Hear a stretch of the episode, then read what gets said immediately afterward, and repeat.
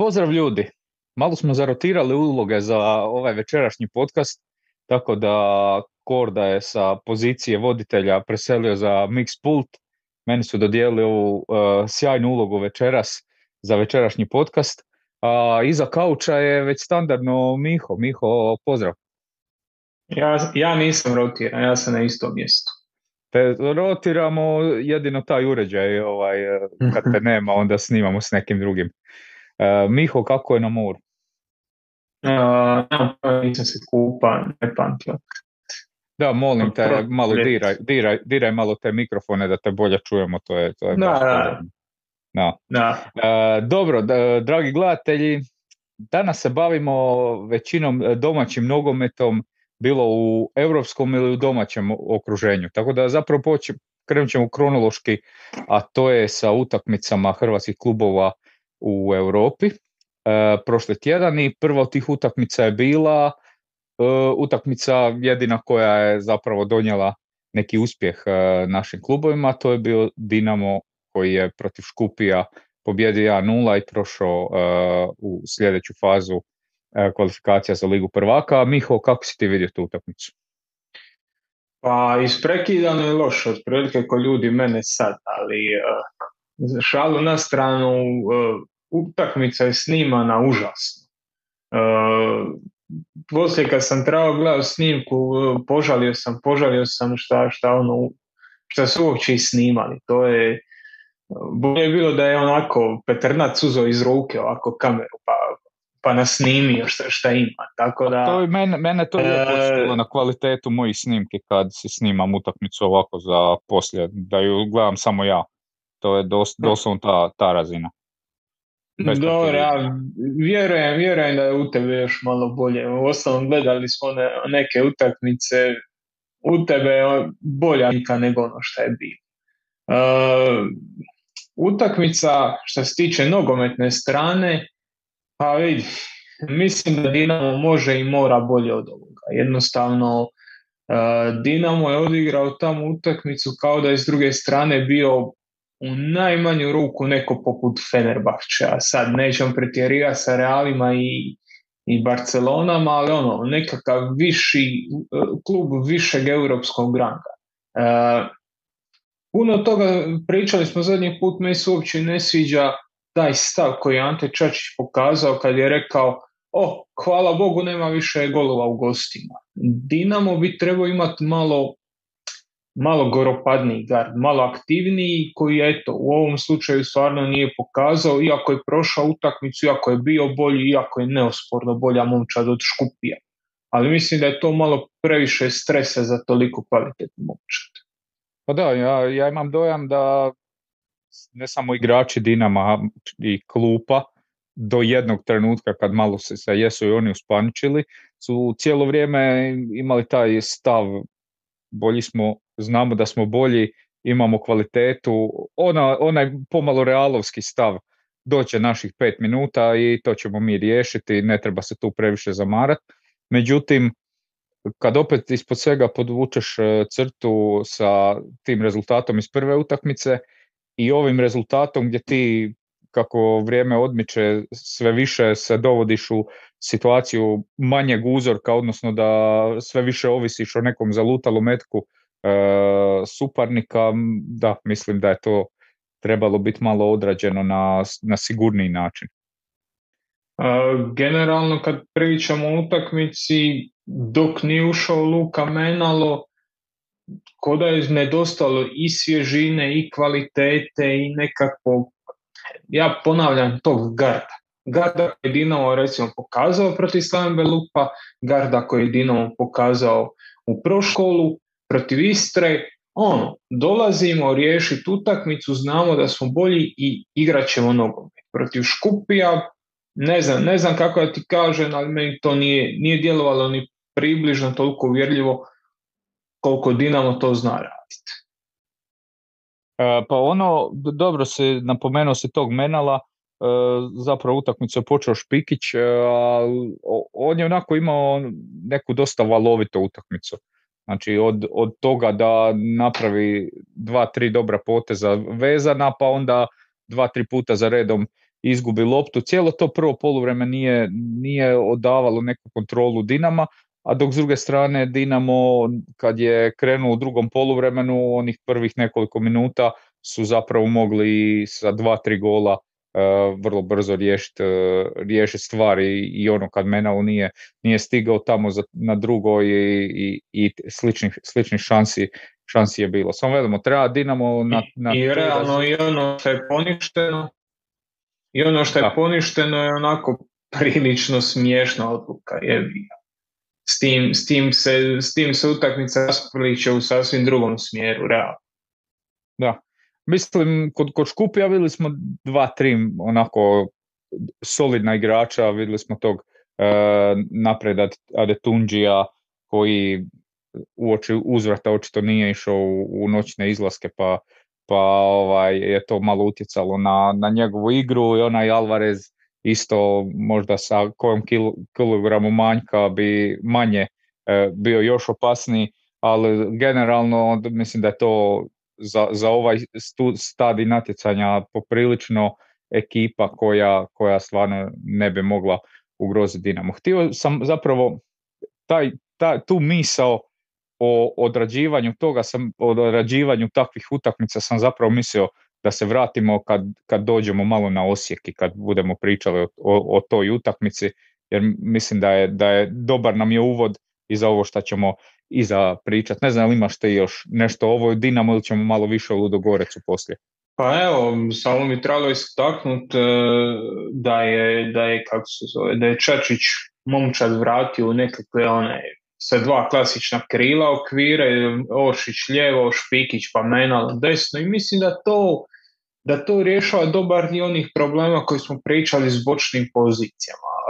Odmah ti Ljubičić na tom ljevom beku, iako to nije njegova pozicija, odmah izgleda bolje. Ristovski je možda manje kvalitetan centar šutima od, od Moharamija, možda je malo manje probajan u driblingu, ali realno to je klasu bolji tako e, da on šta, šta da ti kažem osim da kad imaš dva normalna krila i bar jednog jačeg beka onda, onda si puno stabilniji u svim, u svim tim fazama igre. Lakše lakše taj škupi razlačiš s jedne na drugu stranu i to su u tom drugom poluvremenu, početkom drugog poluvremena kad je Menal ušao i kad je dao tu onako dodatna impuls, ono malo raspoloženja, Mislim da je, da je Škupi tu mogao stradati, da je tu Dinamo propustio onako zakucat, zakucat taj čavo i doveo se u situaciju da zapravo zadnjih deset minuti mora strahovati jer nije baš bilo da je onako bilo ugodna atmosfera zadnjih, zadnjih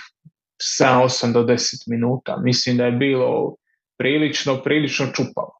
Pa jasno, jer velim, dovođenjem na, na, na utakmicu na šta manji uzorak pa uvijek odgovara e, suparniku koji je manje kvalitetan i sad da smo imali izjednačenje i odlazak u produžetke, to apsolutno niko nije htio e, na klupi Dinama. E, kažem, mislim da se o Dinamu još malo više e, u samom mečapu s Ludogorecom, što se tiče Europe, pozabavimo, a onda bi prešli na, ja bi najprije prešao na rijeku koja je išla u Švedsku odigrati utakmicu protiv uh, jedne poprilično dobro složene ekipe uh, i na kraju je Rijeka ispala. Ja mislim, nakon što smo vidjeli prvu utakmicu očekiva. Ja sam po našim medijima na nekoliko mjesta vidio priču da je, da je, da je Rijeka bila 60% favorit protiv Đurgarda. Ja ne znam na temelju čega ja sam provjeravao i koeficijente kod stranih, me, kod stranih i kod domaćih. Garden je prije početka bio favorit. Na kraju krajeva to je nekako i logično s obzirom na stanje u, kojem, u kojem se Rijeka nalazi. Tako da e, ništa se ne pogotovo kad tu prvu utakmicu, Rijeka je opet na tom početku utakmice imala nekakvih dobrih pola sata, pokazala je da tu ima nekakvog mesa, da tu ima se s čim raditi, da to nije loša ekipa, ali Đur Garden je u ovom trenutku jednostavno daleko ispred. daleko ispred kondicijski, daleko ispred što se tiče posloženosti, što se tiče ono, kemije između igrača. Jednostavno to, to se ne može, ne može se ignorirati koliko su oni zajedno, a koliko je rijeka zajedno. I tih prvih dvadesetak minuta, možda pola sata kad Rijeka tu nije zabila gol, mislim da je to Matija Frigan rekao poslije utakmice, mi smo znali da ne možemo izdržati ta tempo i to ti onako govori puno toga, oni su znali da ne mogu izdržati taj tempo. Da su učačkali nekakvi gol u prvom polovremenu, da su tu poravnali rezultat, vjerujem da bi bio malo i drugačiji psihološki moment. A ovako, kad su na polovreme otišli s nulom, mislim su i oni čekali samo kad, kad, će, kad će Šveđani završiti svoj posao i točno to se i dogodilo. Kako utakmica otmicala, rijeka je padala, e, ovi su preuzeli konce igre u svoje ruke, gledali smo nešto vrlo slično onome što smo već vidjeli na Rujevici i mislim da je tu kvalitetniji suparnik ipak, ipak pobjedio. Sad je li Garden toliko kvalitetniji i bili u nekakvim drugačijim okvirima bio drugačiji ishod, o tome možemo razgovarati, ali u ovom sad, u ovom sad e, rasporedu snaga sa ovakvim Jančićem, sa ovakvim e, Halilovićem, sa, sa momčadi koja se tek upoznaje, mislim da je, da je to realnost. Da, jer baš smo na toj utakmici jako dobro mogli vidjeti u biti faze jedne i druge ekipe. Znači, uh, Garden, odmah disclaimer, ima, već su govorili kolege i u prijenosima i prošli put mi ima sto načina izgovora tog Jurgardena, ali mi ćemo se držati tog e, dosta prizemnog načina. E, dakle, mene je ta ekipa poprilično impresionirala za tu razinu e, u kojoj ona, ajmo reći, igra, igra nogomet, jer, jer stvarno nijedan potez, nijedan pokret igrača na terenu nije slučajan.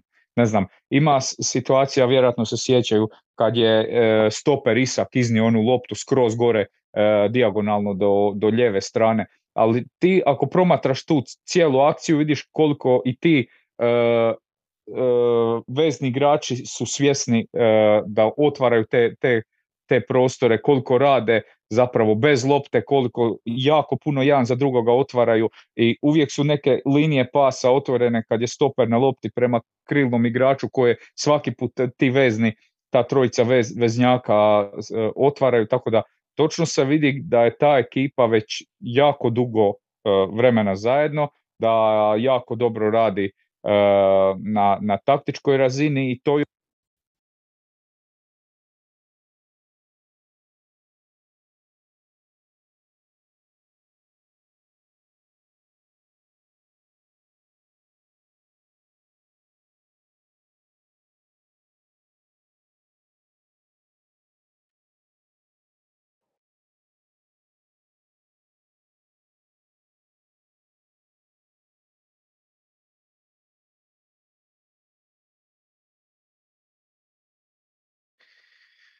E, malo ostali smo bez Jože, ne znam šta se dogodilo, ne znam da se čuje, ali e, ovo, ja ću se samo nadovezati na ovo što je Jože rekao, kako njihovi vez, tako Djur Gardenovi, Djur Gardenovi, Djur Gardensovi, kako god želite, kako ti vezni igrači rade, ovo što je Jože spomenuo, koliko oni, koliko oni imaju... Evo, od mjuta si se čuje. E, koliko recimo e, Findal e, mislim tri napada zaredom da je bila situacija u prvom polovremenu kad on jednostavno Veldina Hođu manipulira s njim, znači povuče ga prema sredini, vrati ga natrag, otvori totalno liniju dodavanja od stopera prema krilu i, i, i, i Rijeka to ne može zaustaviti.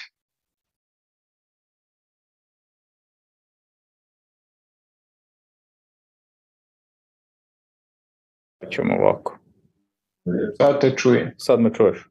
Yes. iz prve.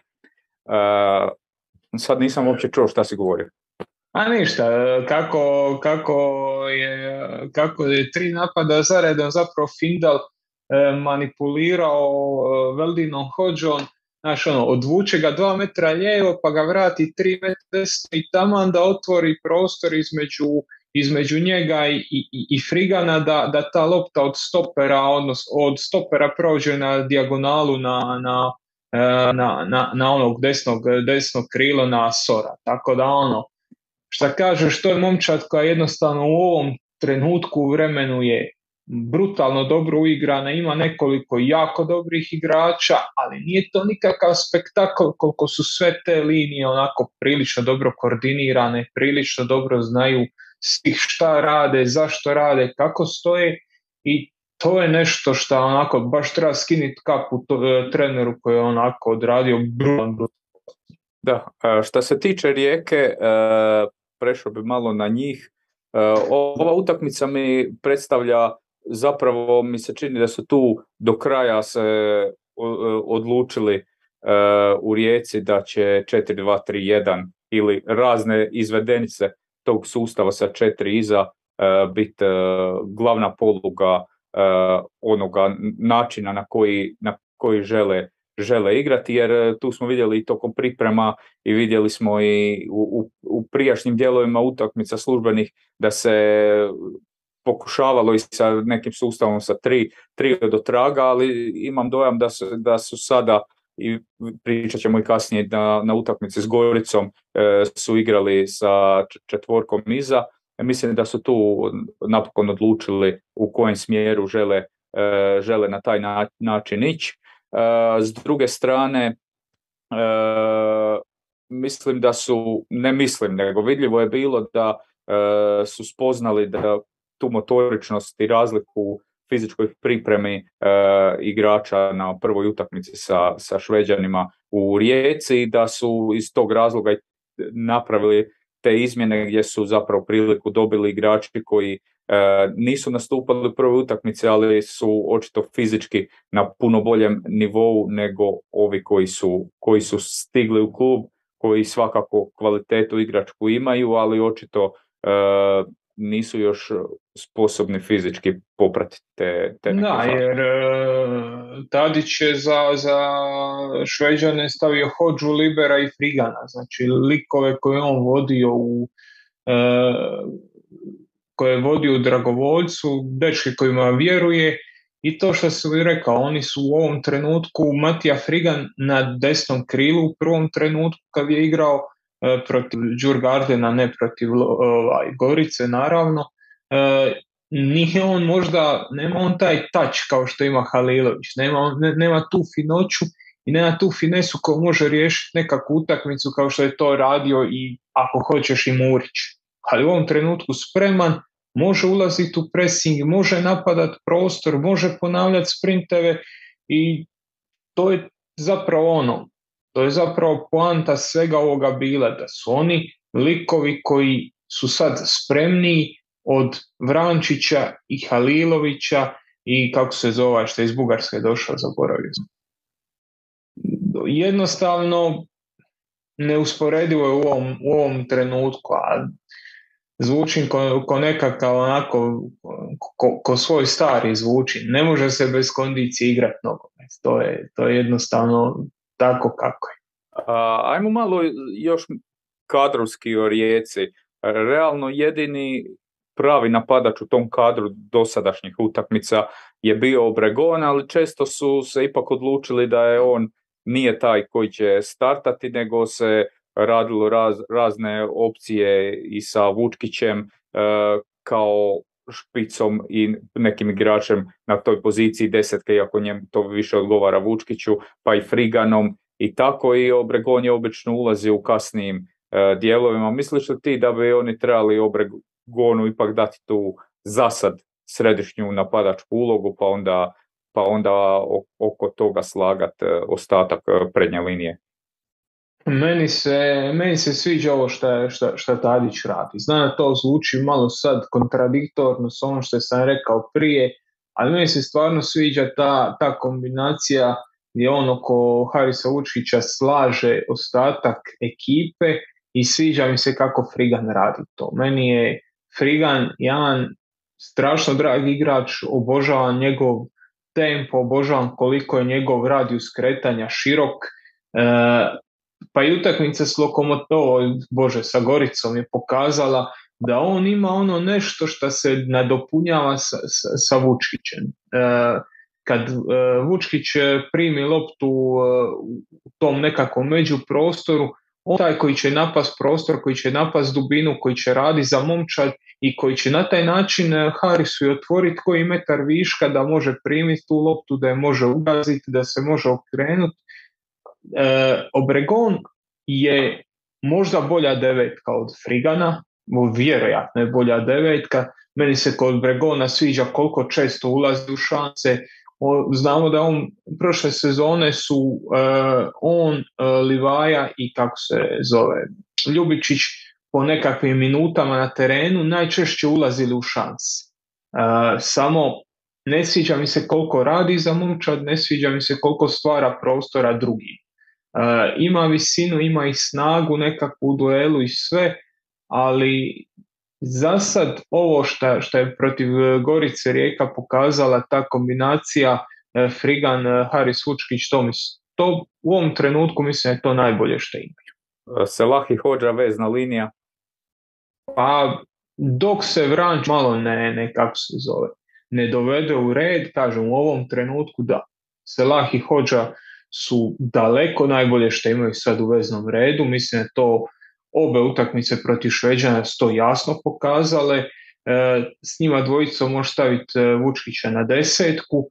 Vrančić, vidiš u njemu da ima nešto. Vidiš da je to igrač koji ima klasu i koji razumije nogomet i koji se dobro kreće i koji zna kako se ponašati na terenu. Ali na sve reakcije koje je imao su dvije sekunde prespore.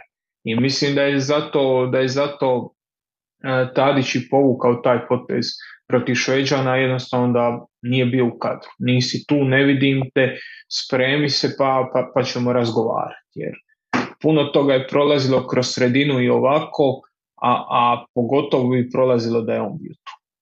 Uh, što se tiče Halilovića, imali smo, ono, kad ste Korda i ti prvi put razgovarali nakon njegovog transfera tu, pa smo stavili na četu uh, uh, anketu više ili manje od osam golova, E, trenutno Halilović, mislim da ni on sam ne vidi koja je točno njegova uloga u toj ekipi, a, a moguće da ga još ni, ni treneri nisu do kraja usmjerili kako točno koristiti Halilović, jer još protiv Gorice je bi manje igrao, ali kad je ušao u Švedskoj njega je bilo svuda i često je dosta smetao jedno šest puta sam nabrojao tokom utakmice u tom kratkom vremenu je širio ruke nezadovoljan jer nije dobio loptu. Mislim da, da i on traži svoje mjesto u toj, u toj e, postavci gdje bi mogao najviše pridonijeti. Pa da, mislim da je on prilično i to ono što smo pričali kad smo bili korda, ja, ja sam udao povjerenje nekako, to, to moram priznati, ja sam tipovao da će ići preko 7,5, ali e, to je dečko koji još uvijek igra prilično juniorski nogomet i koji još uvijek daleko od nekoga ko može radi za momčad bez lopte. Onaj trenutak kad dobije loptu u noge, on može biti efikasan. Sve ostalo vrijeme on donosi odluke nasumično i najčešće vrlo loše. E, kad se pozicionirati daleko, kad prići po loptu, kad napast dubinu, kad e, okupirat e, beka da ti se može podignuti tvoj bek, sve to on radi onako kako mu sine, kako mu, kako mu kako padne grah u tom trenutku, a to je za ovaj level nogometa ipak malo previše loših odluka u kratkom vremenu. Dobro, na kraju kako ćemo onda, ne, nećemo cijeniti velikim neuspjehom ispadanje rijeke jer ipak e, složili smo se da su ispali od trenutno dosta bolje ekipe i to je to. U krivom, krivom trenutku, u, ajmo reći, fazama rijeke slaganja ekipe im se dogodila ova Europa. Da, izvukli su suparnika koji je puno složeniji od njih, možda s nekakvim druga, drugim suparnikom bi možda i lakše prošle, ali s njima, s njima u ovom trenutku jako, jako teško. E, ali zato se onda u Osijeku dogodilo nešto što stvarno ne vjerujem da je itko očekivao, posebno nakon rezultata iz prve utakmice i možda i dojma iz prve utakmice, a i situacije da Osijek jako rijetko gubi u gradskom vrtu, da još rijeđe gubi sa dva ili više razlike. Kako, kako objasniti ispadanje Osijeka? Sve ono što je Bjelica pričao u prvoj utakmici, dalek put, promjena vremenske zone, bla bla bla, truć muć proli, sve to je dočekalo Kazahstance u, kad su došli u Osijek i stvarno je bilo za očekivati da će, da će Osijek rutiri, rutinirano pobijediti. Ono prvih pola sata, prvih dvajsetak minuti je sve vodilo to. Osijek je odigrao utakmicu tih prvih 20 minuta. Je li odigra utakmicu kako Osijek igra? Sabijete tom nekakvom energijom, presingom, pritišće, pritišće, ne dozvoljava da izađeš, ne dozvoljava da igraš. Bilo je tu par udaraca, par situacija onako polovičnih.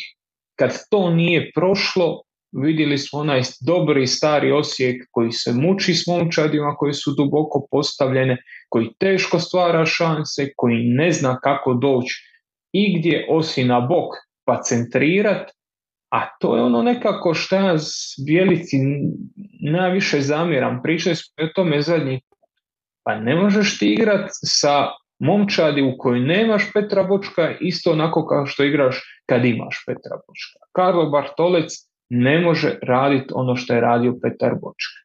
Uh, uh, Leovac to ne može raditi. Znači, moraš promijeniti stil igre, moraš promijeniti taktiku, moraš promijeniti način na koji ćeš doći do zadnje, do zadnje trećine, na koji ćeš loptu dovesti u suparnički kazneni prostor.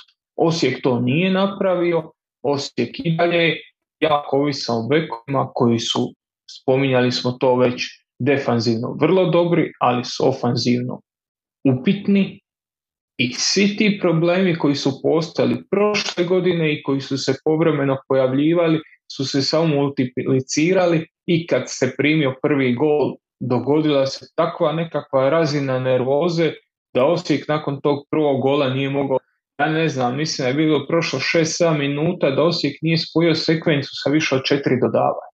Znači četiri dodavanja. Tri puta dodaj sa, između stopera, otiđi jednom na beka, dođi u sredinu i vrati stoperima samo da malo umiriš igru. 2-1 si dobio tamo, sad je tu 0-1, ok si, nisi, nisi negdje u nekakvom kanalu, smiri se, dođi neti. Ali jednostavno kao da nema, kao da nema nekakvog tog ono, te nekakve zaštitne mreže, te, tog nekakvog safety neta, da se ti imaš na šta osloniti u toj igri, da, da, da te spasi kad sve krene to to je ono, to se zamjeralo Bjelici prije ovog. I na tribini smo pričali o tome da se uh, Korda ima i to odlično, uh, odlično ilustrira time da Osijek najviše bodova osvaja uh, od ovih top četiri momčadi, znači Hajduk, Rijeka, Dino, Osijek. Osijek će u međusobnim utakmicama osvojiti najviše bodova. 0-0 tamo, 1-0, 0-0, 1-0, njima su utakmice sa velikim suparnicima bili ko ono, ko binarni ko. 1-0, 1-1, 0-1, 0-1, jedinici 0. I to ide. Bjelica takve utakmice ne gubi. A onda ti dođe nekakav Slaven Belupo, dođe ti Istra, dođu ti situacije gdje si ti favorit, gdje moraš smisleno napadat, gdje ti nije dovoljno uh, zatvoriti utakmicu, braniti se i to nije išlo ni prošle godine, tu i tamo bi to riješio nekakav mjere s pretprošle godine, prošle godine bi se otvorilo sa, sa par golova caktaša na početku drugog e, dijela, pa onda Fiolić bi se pojavio, pa Laslo Klein Hešler iz, iz daljine, presudila bi nekako kvaliteta, ako ne bi već kroz tih prvih 20 minuti pritiska, ako ne bi napravio, napravio razliku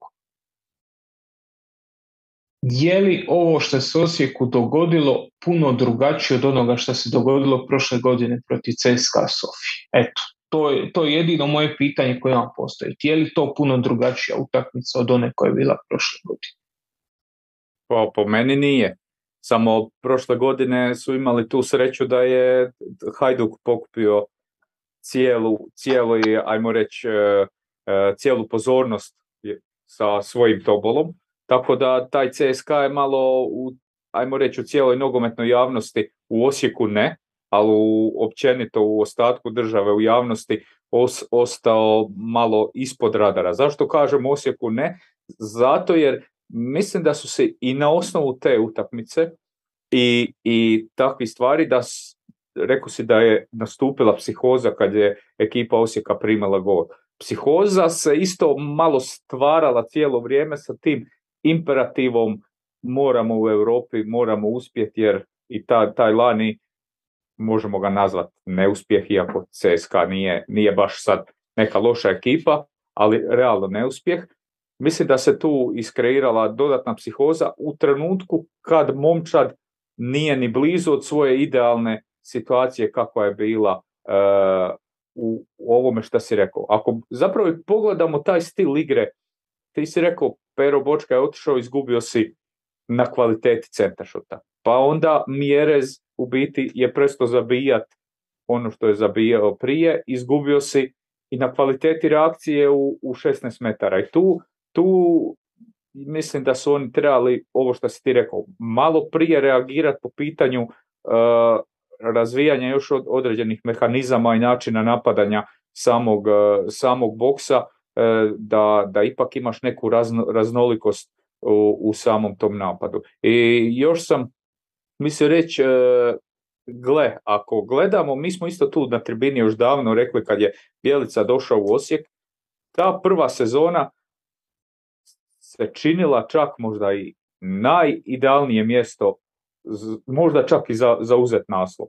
Jer tada Dinamo nije bio, ajmo reći, spreman da se s neki bori za taj naslov. Dinamo ove sezone je ultra spreman, vidi se ulaskom Dinama u prvenstvo koliko su oni ozbiljni e, po toj priči. Ali tu je Osijek, mislim da nisu imali nikakav imperativ po pitanju da nešto toj sezoni moraju, i tu su oni bili na optimalnoj, na optimalnoj razini. Šta je vrijeme više odmicalo, šta se više slagalo tih nekih CSK, pa Rijeka kup, pa, pa opet ispadanje u kupu, u biti ta sva očekivanja malo pomalo i dalje su postojala, a nisu, nisu konkretizirana s ničim, ni sa iskorakom u Europi, ni s nekim trofejom, a u prvenstvu je sad stvarno teško Dinamo i Hajduku recimo za, za A da, ta prva sezona, to je onaj, kako, kako da to kažem, to je faktor Jose Mourinho. E, je, Bjelica je došao u negativnoj bodovnoj e, situaciji, koliko je bilo, nakon prva četiri kola jedan bod ili tako nešto se Kulešević ostavio, nije to, znači to je ozbiljan deficit za počet i to ne bi da je prva sezona bila onako prilika, iako imaš poantu, apsolutno. E, meni je ta druga sezona vrlo slična. E, Dinamo je osjetio taj Osijek nekako puše za vratom, ali smo svi znali da Osijek nije spreman i da Mjerez neće davati sve te golove i da će Osijek morat se potruditi da se vrati na tu razinu koju je bio sezonu prije, ali ta druga sezona, to je ono, to je, to je treba biti vrhunac svega. I ok, Mjerez se malo ugasio, e, ni Caktaš ni Lovrić nisu dali baš ono što se platilo, i onda je na kraju sezone se dogodio raspad koji se događa i Konteu, koji se događa i Joseu Mourinho, koji se događa svim trenerima koji drže tenzije toliko visoko koliko ih drži Bjelica. Bjelica živi od tenzije. Unutar momčadi, van momčadi. Mi smo sami protiv svih. Svi nas mrze, svi nam žele zlo. E, šta bi najdobri vlado reka Pet Riley, Pet Riley i njegov mentalitet, e, oni vam se rugaju, to je priča koju uvijek e, spominje, tako da čast našem vladi moramo i mi spomenuti, ali to je to. Samo što je problem, to troši ljude, to troši igrače. Dosadi slušat kako te svi mrze i kako sad svima moraš pokazati, kako su suci protiv tebe, kako niko te ne gura u HNS-u, sve druge se gura, tebe se ne gura. U jednom trenutku to postane, ako previše ložiš kota, taj kota eksplodira. Prevelik pritisak raz, razara. I mislim da je taj pritisak stvoren iznutra, da je to eruptiralo na kraju prošle sezone, sukob Bjelica Čohar koji je opravdan ili neopravdan, ja u to neću ulaziti, ja mislim da je iz Bjeličine strane vrlo opravdan, ali da je to samo bilo njegovo pucanje zbog hrpe drugih frustracija. A da mu sad puca ekipa i u tom trenutku je pukla ekipa, jer ekipi isto vjerojatno prošlo kroz glavu, vidi on od nas traži borbu, borbu, borbu, a on nam tri kola prije kraja ili pet kola prije kraja e, se svađa sa predsjednikom i razmišlja o odlasku jer nije tajna da je Bjelica bio vrlo blizu odlaska. I onda je vrlo teško takvom čovjeku vjerovati u, to, u tom ludilu koje ti nameće. Ludilu pod navodne znake, naravno, toj atmosferi. Ni Conte nije trener za deset sezona, ni uh, Jose Mourinho nije trener za deset sezona, bilo je glupo očekivati da Bijelica sa onakvim pristupom, sa onoliko žutih kartona klupe, sa onoliko konfliktnih izjava, da može trajati 5, 6, 7 sezona. Mislim da je prošla sezona bila ono gdje je Osijek trebao nešto napraviti, gdje je to bilo nešto najbolje što se moglo, neka najbolja prilika, pa bili su čak i relativno blizu, ali kraj sezone je bio preloš da, da, da bi se to zadržao. Eto. Ti si u tekstu... Reci, reci. Ti si u zadnjem tekstu, u zadnjem, jednom od tekstova uh, malo problematizirao i učinak uh, tih pridošlih igrača koji su zapravo ciljano dovedeni da upravo tom igračkom klasom, kvalitetom riješe nešto poput ove utakmice. Mislim, ja na Kikija. Misliš ti da, da je i tu možda da ne ispade sad da branim Kikija jer iz poznatih razloga jer ga poznajem i dobri smo si, ali e, misliš li ti da igrača koji dolazi zapravo iz okoline u cijeloj svojoj karijeri kad je igrao realno bez pritiska, dolazi negdje gdje se odmah od njega očekuje nešto. Nije li bilo možda malo i logično očekivati da taj njegov doprinos neće uslijediti odmah nego kroz vrijeme? A gle, bilo je logično, zato nije bio problem što prošle godine Kiki nije u trećem mjesecu riješio utakmicu u četvrtom, ali sad je već prošlo šest mjeseci od kada je Kiki tamo. Razmišljao sam dugo jesam li bio nepošten, iako sam, kažem, u tekstu sam eksplicitno napisao, nije Kiki kriv za, za šta se dogodilo. Znači, ono, tek kad je Lovrić izašao, tek je onda nastao raspad. Sve što je Osijek napravio u prvom polovremenu, dobrim dijelom je došao kroz, kroz njega. I zašto sam u tom tekstu izdvojio njega, a ne recimo Nejašmić, ili ne uh, Miju Caktaš, ili ne uh, Ramona Mjeres.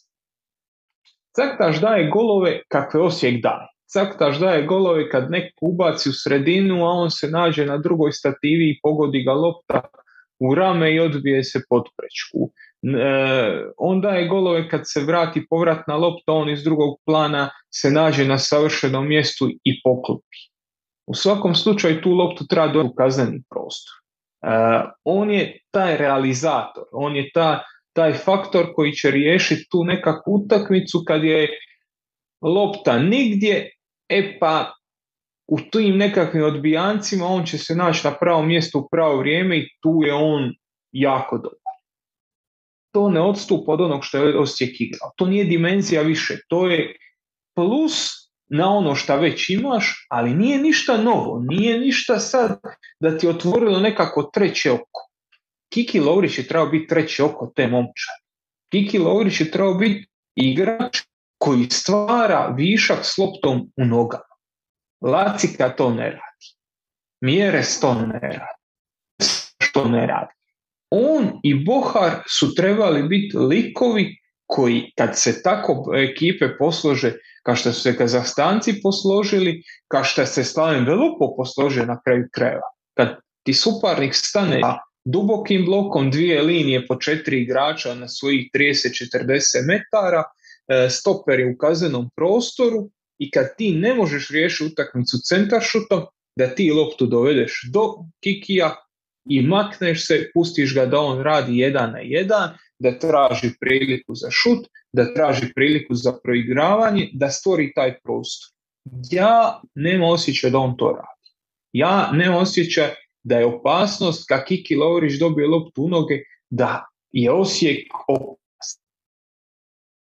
Možda je moj nekakav subjektivan dojam, ali mislim da, da tu i postoje objektivni statistički, statistički pokazatelj da jednostavno Lovrić nije donio taj, taj faktor X koji je trebao donijeti.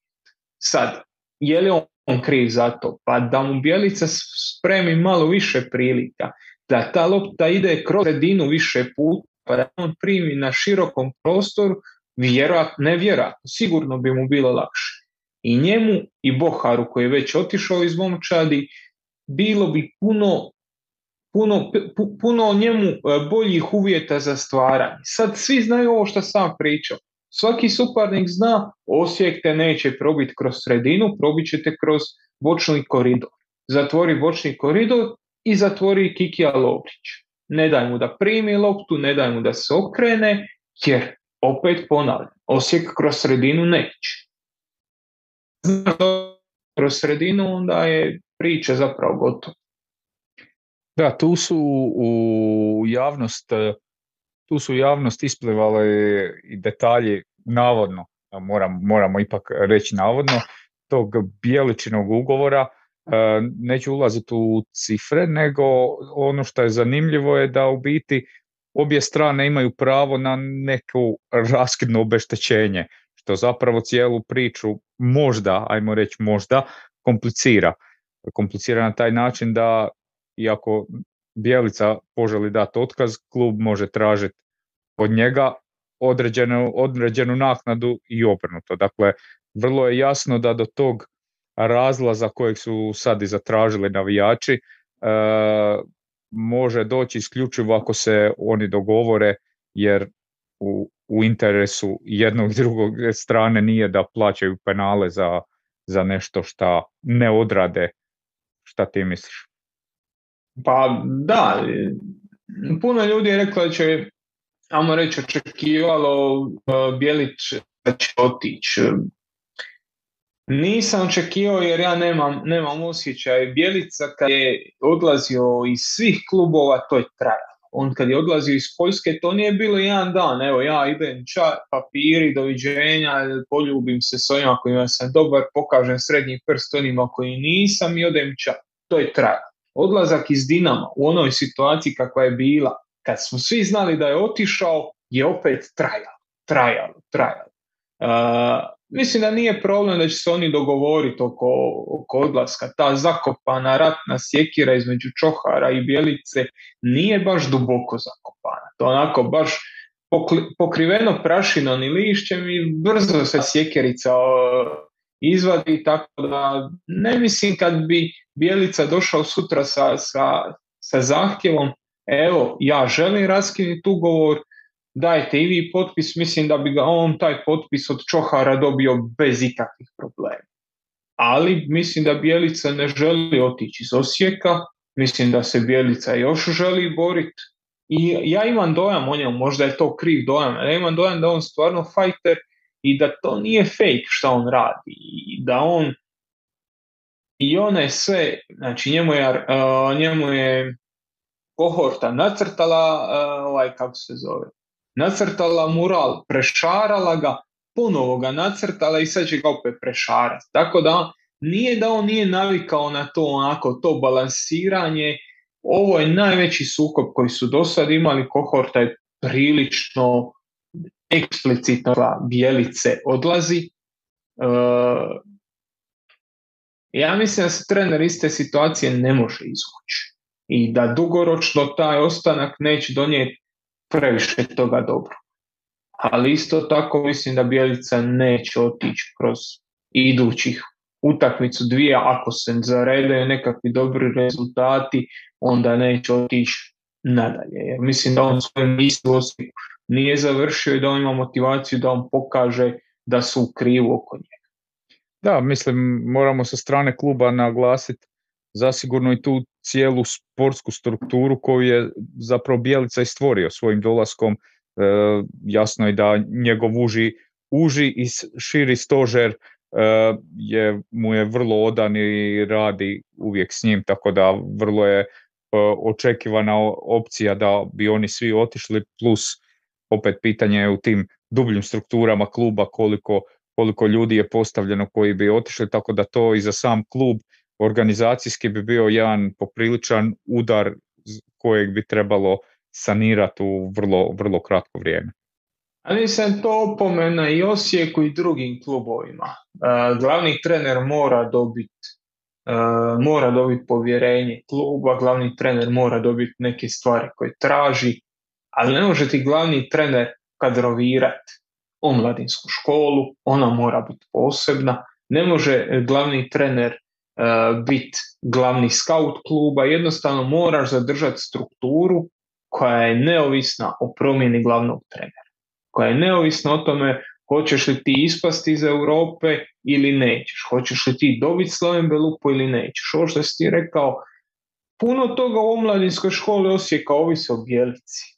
To nije dobro, jer kad Bjelica ode, neko će to mora preuzeti. E, kad je on došao, ta škola je imala svoje prednosti, imala svoje mane, ali imala nekakav okvir. On taj okvir promijenio jer mu se dozvolilo da taj okvir promijeni. E, sve to komplicira odlazak. Sve to vrlo komplicira odlazak. E, ja nisam siguran da on ima snagu izvući se iz ove situacije. Šta to znači? E, mislim da će on nastaviti okrivljivati sebe, da će nastaviti tražiti sukobe, a da su svi oko njega već lagano umorni od tih sukoba. I samo pogledaj i prije ovog ispadanja kako, suci, kako su suci počeli reagirati na njegove uh, na, na, na Nina Bulu koji skače, jednostavno samo se okrenu i ono mahnu rukom, ma daj opet, ajde, neću te čuti, ono, samo nastavi dalje trčati to je onako dosta, dosta različito od situacije koja je bila prije možda pola godine ili godinu dana. Tada Bjelica kad bi nešto rekao sudac bi mu došao pa bi barem, barem porazgovarao s njim. Pa je faul, pa nije faul, pa zašto mi to sudiš, pa nemoj mi to raditi. I onda to ima nekakvu, to ima nekakvu svoju ulogu. Ovo kad ti pogleda i mahne rukom, to nema više nikakvu ulogu, jednostavno potrošen si potrošen si, svi su lagano umorni i mislim da, da, da dugoročno Bjelica neće uspjeti napraviti ono što je trebao napraviti ponavljam prošle godine i to ja zovem onako Jose Mourinho efekt. Druga sezona je ključ, iza druge sezone svi lagano počinju biti umorni. To je Conte, ista stvar, to su vrhunski treneri, visoko uspješni treneri, ali jednostavno taj intenzitet koji njih drži, lomi sve oko njih. Ja to ne znam kako bi drugačije opisao, osim kao onako konstantnu psihozu u kojoj ne možeš izdržati toliko vremena. Trebaš se opustiti, trebaš se ispuhat, a atmosfera ti to ne dopušta. Prije nego krenemo na HNL ovog vikenda, e, jako je aktualna tema o tome da je bilo govora da je HNL nikad jači, a da kroz ispadanje baš prvenstveno Osijeka je to dokazano da nije tako. E, aj ti nas uvedi u to pa, pa, im, pa ćemo vidjeti. Znaš šta ću ja tebi reći umjesto uvoda? E, mislim da je Bjelica tu imao opet dozu sreće. Prošle godine imao sreću što se je dogodio Hajduk i Tobol, pa niko nije pričao da on ispao CSKA. CSKA je nije bila, kad gledaš transfer market, transfer market ima iljadu svojih mana, e, metodologija ocjenjivanja vrijednosti igrača je manjkava, e, puno toga je isključivo slobodna procjena, ali taj CSKA nije bila puno skuplja momčad od Tobo. Osijek je bio nekoliko puta skuplji od CSKA Isto kao što je Hajduk bio nekoliko puta skupio Tobola. Znači, ta ispadanja prošle godine su bila onako u 20 deka, s tim da je ispod Kazahstanaca malo gore nego ispast od Bugara i na Hajduk se sručila ta sva sila kritika i onda je Bjelica ostao netak.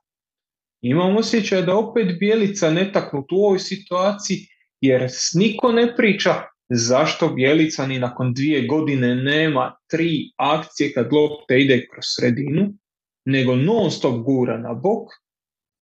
Zašto Bjelica ne razvio efikasan sustav igre posjedu lopte, nego svi su počeli ponovo pričati o tome je li HNL najjači kad, je li HNL najslabiji kad, kakav je HNL, zašto se ispada, zašto nismo konkurentni, a ne priča se onome šta je Bjelica pogriješio i šta je zapravo cijena tog.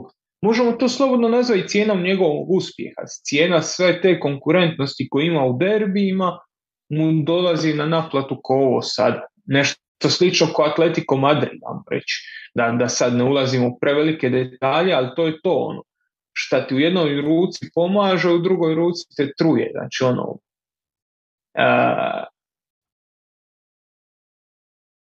suma sumarum, mislim da opet imamo sveći opet priča o drugim stvarima osim o, o greškama, a sad da, da pređemo na, na, na poantu,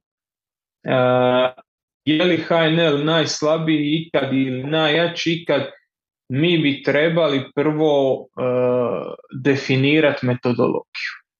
Uh, je li HNL kod takav jači ili slabiji, ne definira kakva je Bugarska liga, kakva je Poljska liga i kakva je La Liga u Španjolskoj. Jedino što definira je li HNL jači je to je znači sam HNL. Ja se slažem da HNL nije u ovoj fazi na nekoj top razini.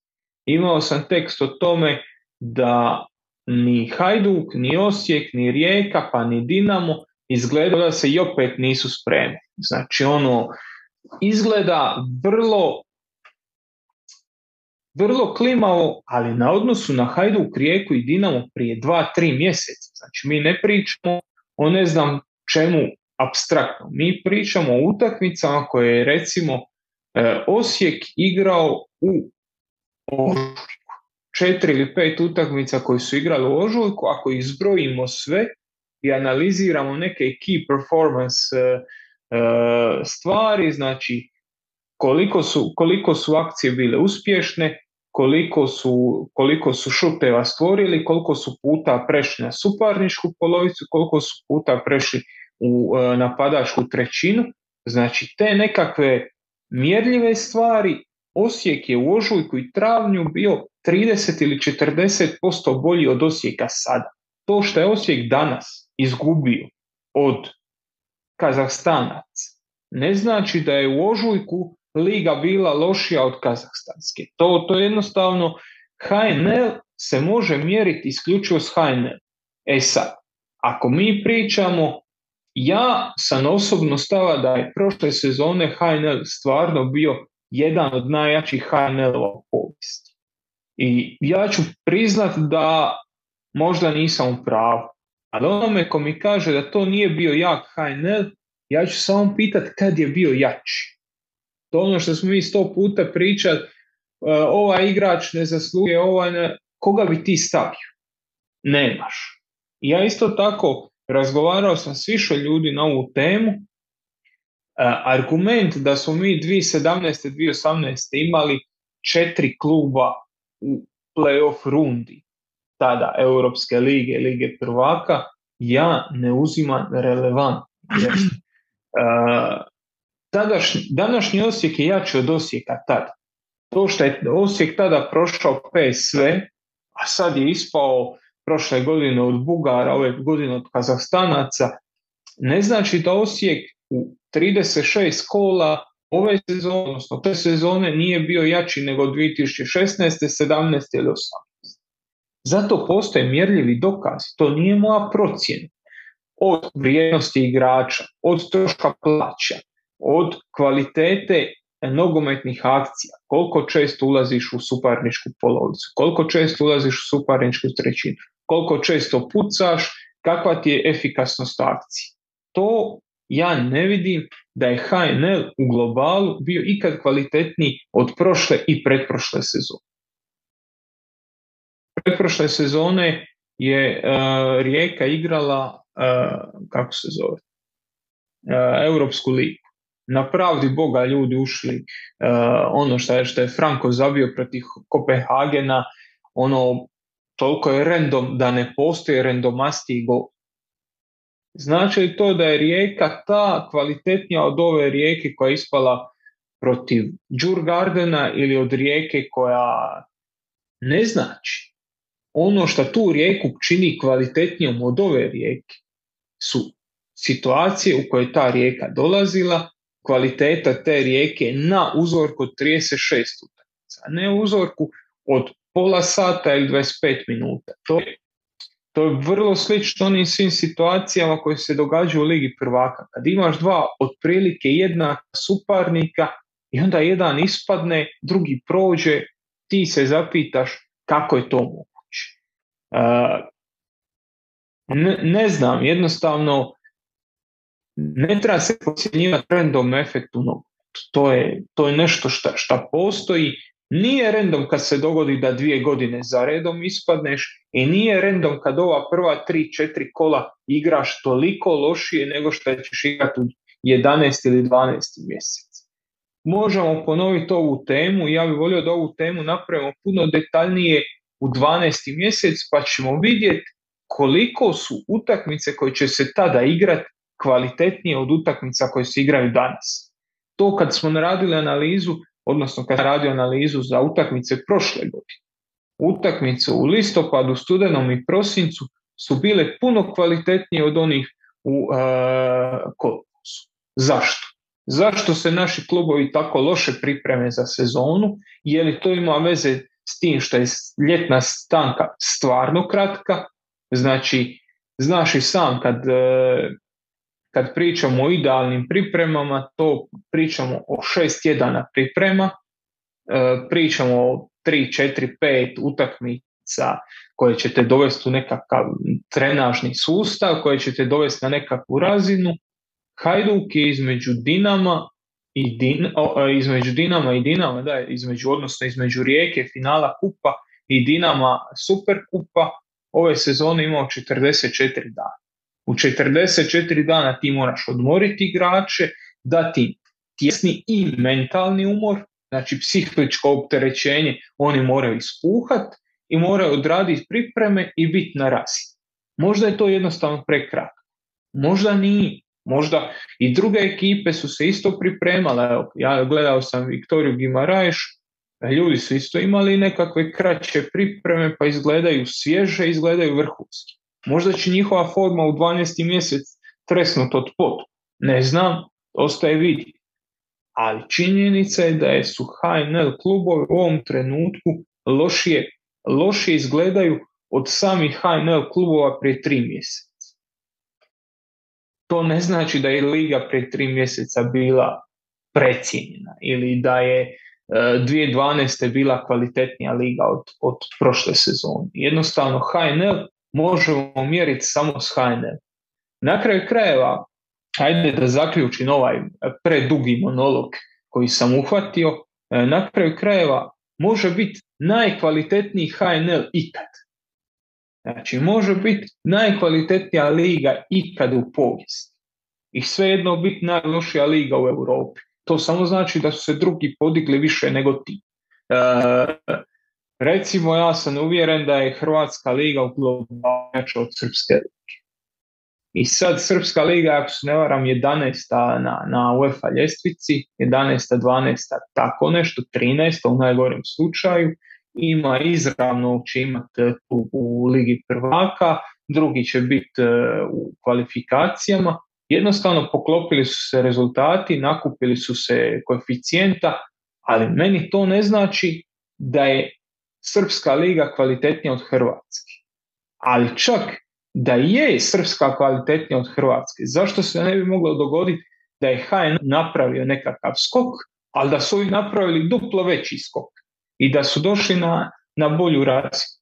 Je li Poljska bolja liga od Hrvatske? Nije, ali može se dogoditi da i Hrvatska liga naraste, ali i da Poljska naraste. Znači, ono, živimo u najboljem HNL-u ikad, ali eto, drugi su izgleda još, još puno... Ma nisu, nisu. Ma nisu, ja, znam, znam da nisu. Zadnjih mjeseci gledam dosta liga te razine koje si rekao, kako jel, se slaže ekipa, non stop dolaze, treba gledati igrače iz Slovačke, iz Srbije, iz Poljske, te lige, taj nogomet nije, nije, nije na razini HNL. Znači, ako samo govorimo o razini HNL-a. Mislim da naši klubovi tu imaju onaj problem koji je Dinamo u jednom trenutku prošao i gdje je Dinamo sad to rutina, a drugima nije rutina.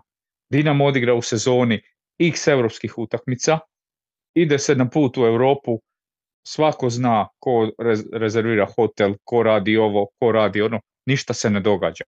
Ide se, igra se utakmica, prođe se i to je to. Kod drugih klubova igra se Europa, to je sve na svijetu. Sve na svijetu, ruši se, sve se ruši, igra se Europa. I kad prođu i, i, i Rijeka, Rijeka čak i je nekoliko puta, ali posebno Osijek i Hajduk. Kad prođu to da ti pod normalno u Europi igra 6 do 12 utakmica, da ti je klub posložen tako da ništa posebno se time ne, ne, ne događa, moraš jednostavno proći taj, taj nivo da glupo reći znaš igrati Europu. To je prva stvar. Druga stvar, samo da zaključim, znači isti ljudi koji su pisali tekstove o najjačoj HNL-u ikad, jer su to zaključivali iz X e, stvari, jer je borba za naslovo. Ono sada e, koriste slične i jer je Dinamo bio uh, igrao protiv Sevilje dobro, izbacio Tottenhema i tako to, a taj isti Dinamo je imao u domaćem prvenstvu konkurentne klubove s kojima se do predzadnjeg kola borio za naslov. To je bilo korišteno kao argument da je HNL jak. Sad, s druge strane, rade isti argument, e, Osijek je izgubio, to je znak da je HNL loš. Znači, ne može biti jedno i drugo. To je ono što si ti na početku rekao. Trebamo metodološki sagledati to. To što je Osijek ispao od Azerbejdžana ne znači da je naša liga lošija od Azerbejdžanske. Nit je naša liga bolja od Premier lige jer je Dinamo izbacio Spurse.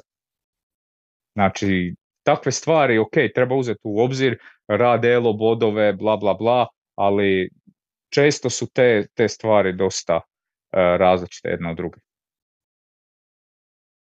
Imaš još Nemam ništa, apsolutno se slažem s, tobom jer kažem, treba dosta toga se jednostavno treba posložiti kriterijski. Uh, ko neko ti si pogledao ti hrpu utakmice, ja sam pogledao hrpu utakmica Slovenske lige, Austrijske, Mađarske, Poljske, posao te to tjera, tek onda shvatiš koliko je HNL dobar, je li taj HNL ima 1500 milijardi mana, ima, Apsolutno. ali na tome se treba raditi. E, kažem, klubovi kod nas već par sezona unatrag imaju zanimljivu situaciju da su najloši na početku sezona. I Osijek, i Hajduk, i Rijeka e, rastu tamo negdje polovicom devetog mjeseca. To je za zapitac. A na kraju krajeva i Dinamo raste kako Europa to je logično iz Dinamove perspektive da ti škupi možeš proći na rutinu, da si ti tu i tamo će ti se dogoditi Skenderbeu. Tu i tamo ćeš ti ispast od Skenderbeua, ali generalno gledano ti znaš da si dovoljno dobar da, da rješavaš te utakmice i ti ćeš tempirati formu za prvi devetoga ili tako nešto. Osijek, Rijeka i Hajduk to sebi ne mogu dozvoliti, sad ćemo se dotaknuti, možemo zapravo odmah prijeći na utakmicu Hajduka i, e, i Varaždin, gdje Varaždin ima 25 udaraca. Kako?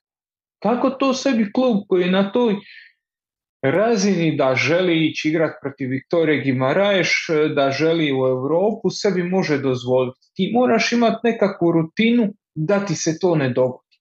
ja sam uvjeren da ta utakmica bi puno drugačije izgledala da je igrana prije tri mjeseca, da je Hajduk tada bio u puno boljoj formi. Opet ponavljam, kako, zašto? Ne znam, to su odgovori koji moraju dati klubovi, kondicijski treneri, a i glavni treneri, jer očito, očito ima problem u tempiranju formu.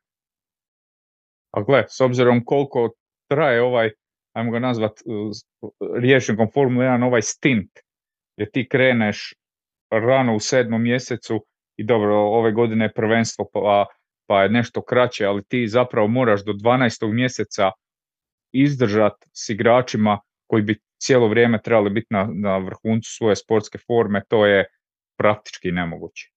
Da, to je nemoguće, ali znaš šta, šta en, udario sam kameru nogu. Pa vidim. Ne namjer. E, znaš šta je veliki problem? E, nemaš izbora. Neko će reći HNL mora početi prvi devetoga ili za velike gospe. A šta, ali šta će se promijeniti? E, tebi je prvo pretkolo Europske lige uvijek u istom terminu. Osijek možda ne bi igrao protiv protiv Slaven Belupa u ovom sad terminu, ali i dalje bi išao na, u gostovanje na Kazahstan, znači njemu bi pripreme trale krenuti jednako na.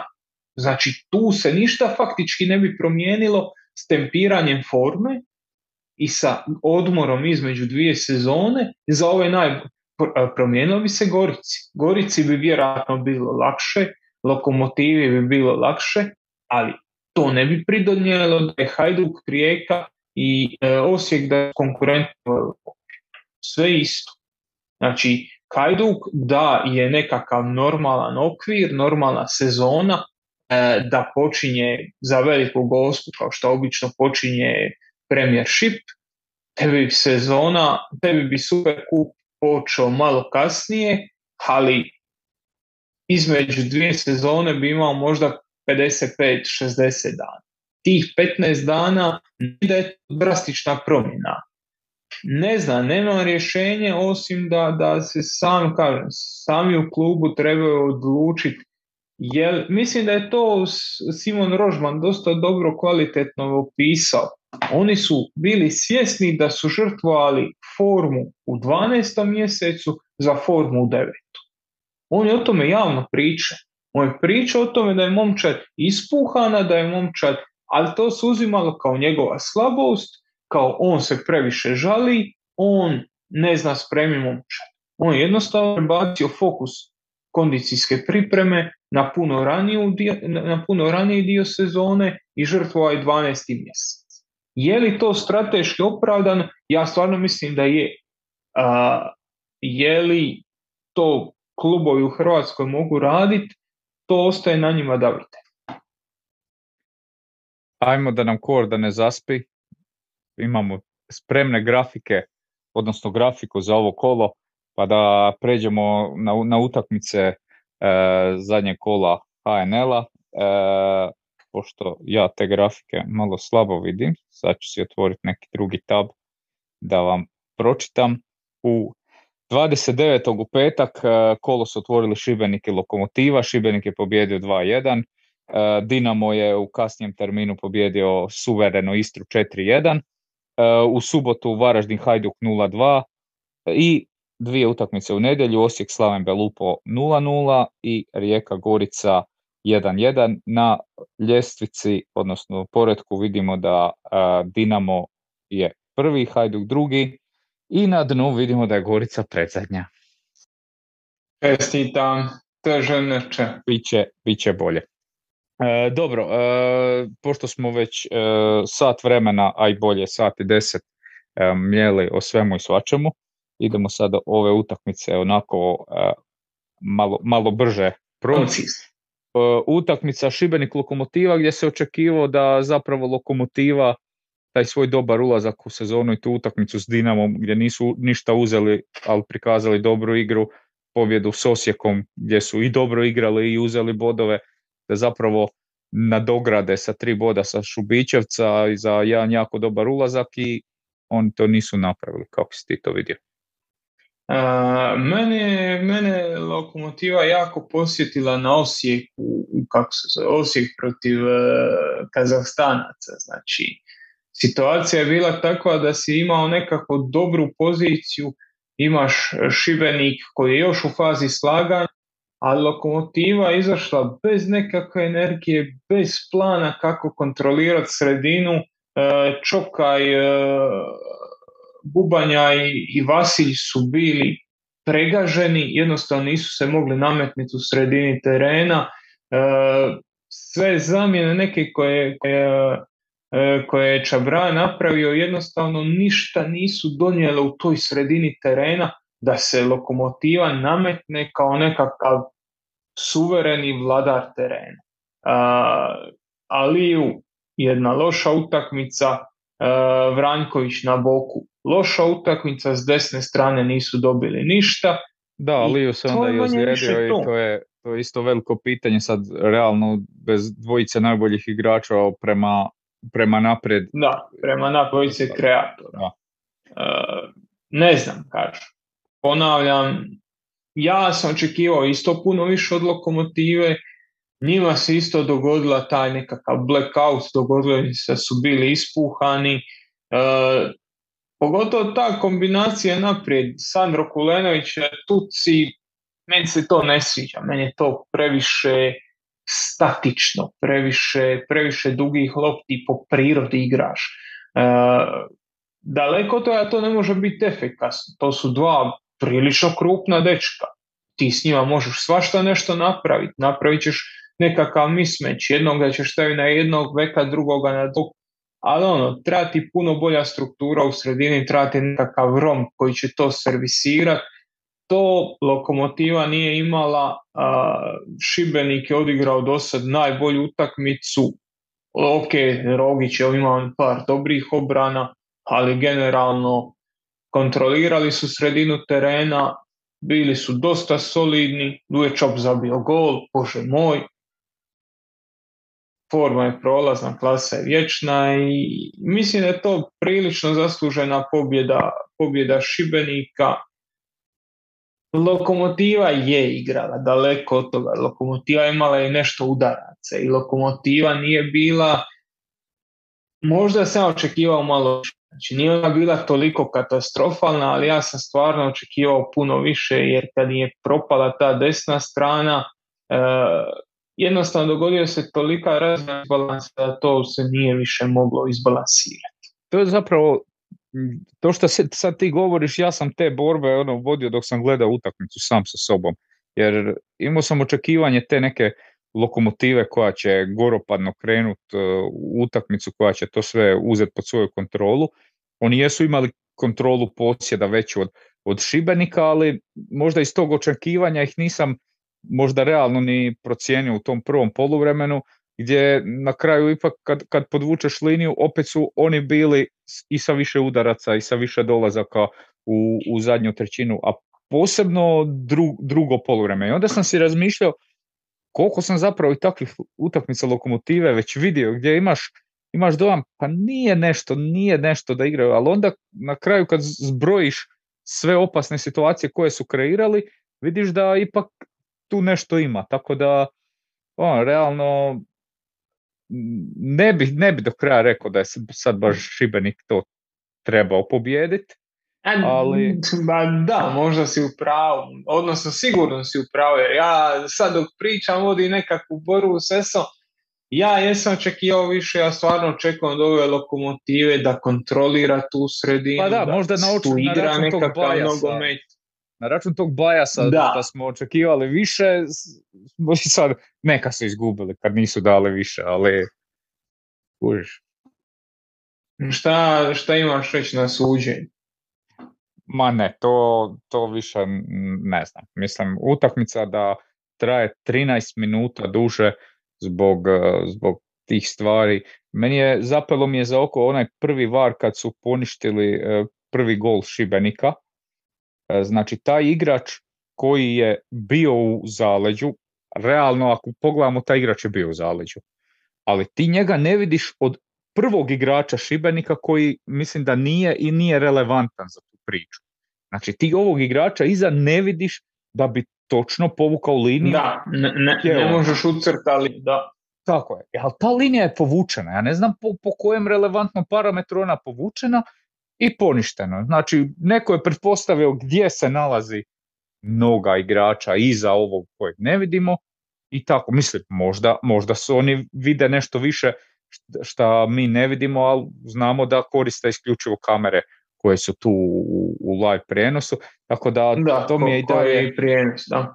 To mi je i dalje uh, ono, na razini, ali o tome, pošto smo danas već puno vremena potrošili, ako otvorimo još tu temu, nećemo, nećemo do ujutro završiti, tako da generalno relativno dobar start Šibenika u, u, u prvenstvo, pobjeda kod kuće, e, nisu izgubili u Gorici, to mislim da su u klubu zadovoljni. Pa vjerojatno da. Novi trener, puno novih lica, e, mislim da su u nekako, ono, u nekakvoj solidnoj situaciji.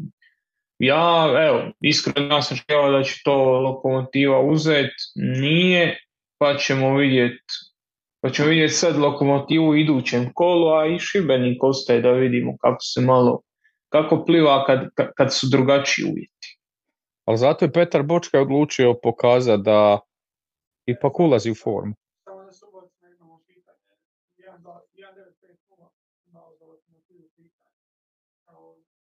Koja je pozicija ako smaka je mlad, dobar igrač koji je vidio samo vezno redno, Tanska Marta vodi kao stopa, on stoper 6, 8, 10, pa box to box playmaker.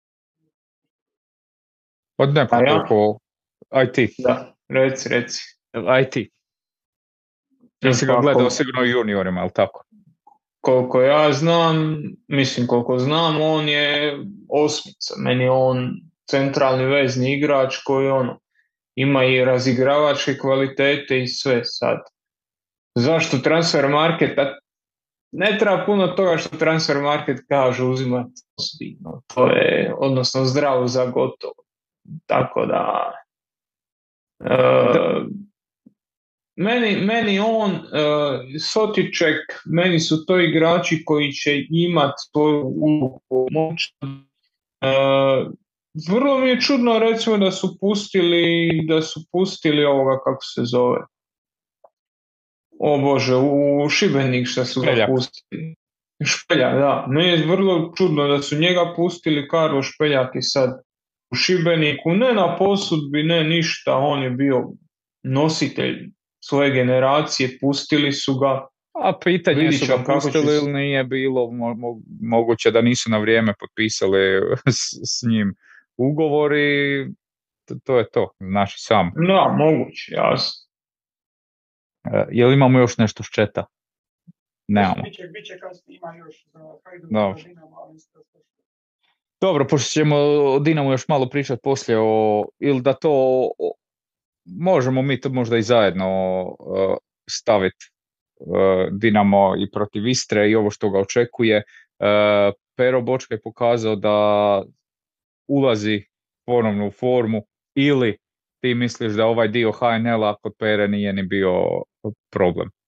Pa ja mislim da, da ovakve utakmice to ono što Pero je uh, protiv, uh, protiv Istre već smo pričali uh, o problemima koje Istra ima u obrani i zadnji put smo Korda i ja malo diskutirali o tome koliko njima tu fali a jedan igrač o kojeg će graditi momča kao što ga Varaždin grado Postojnskog, da, da njima to fali.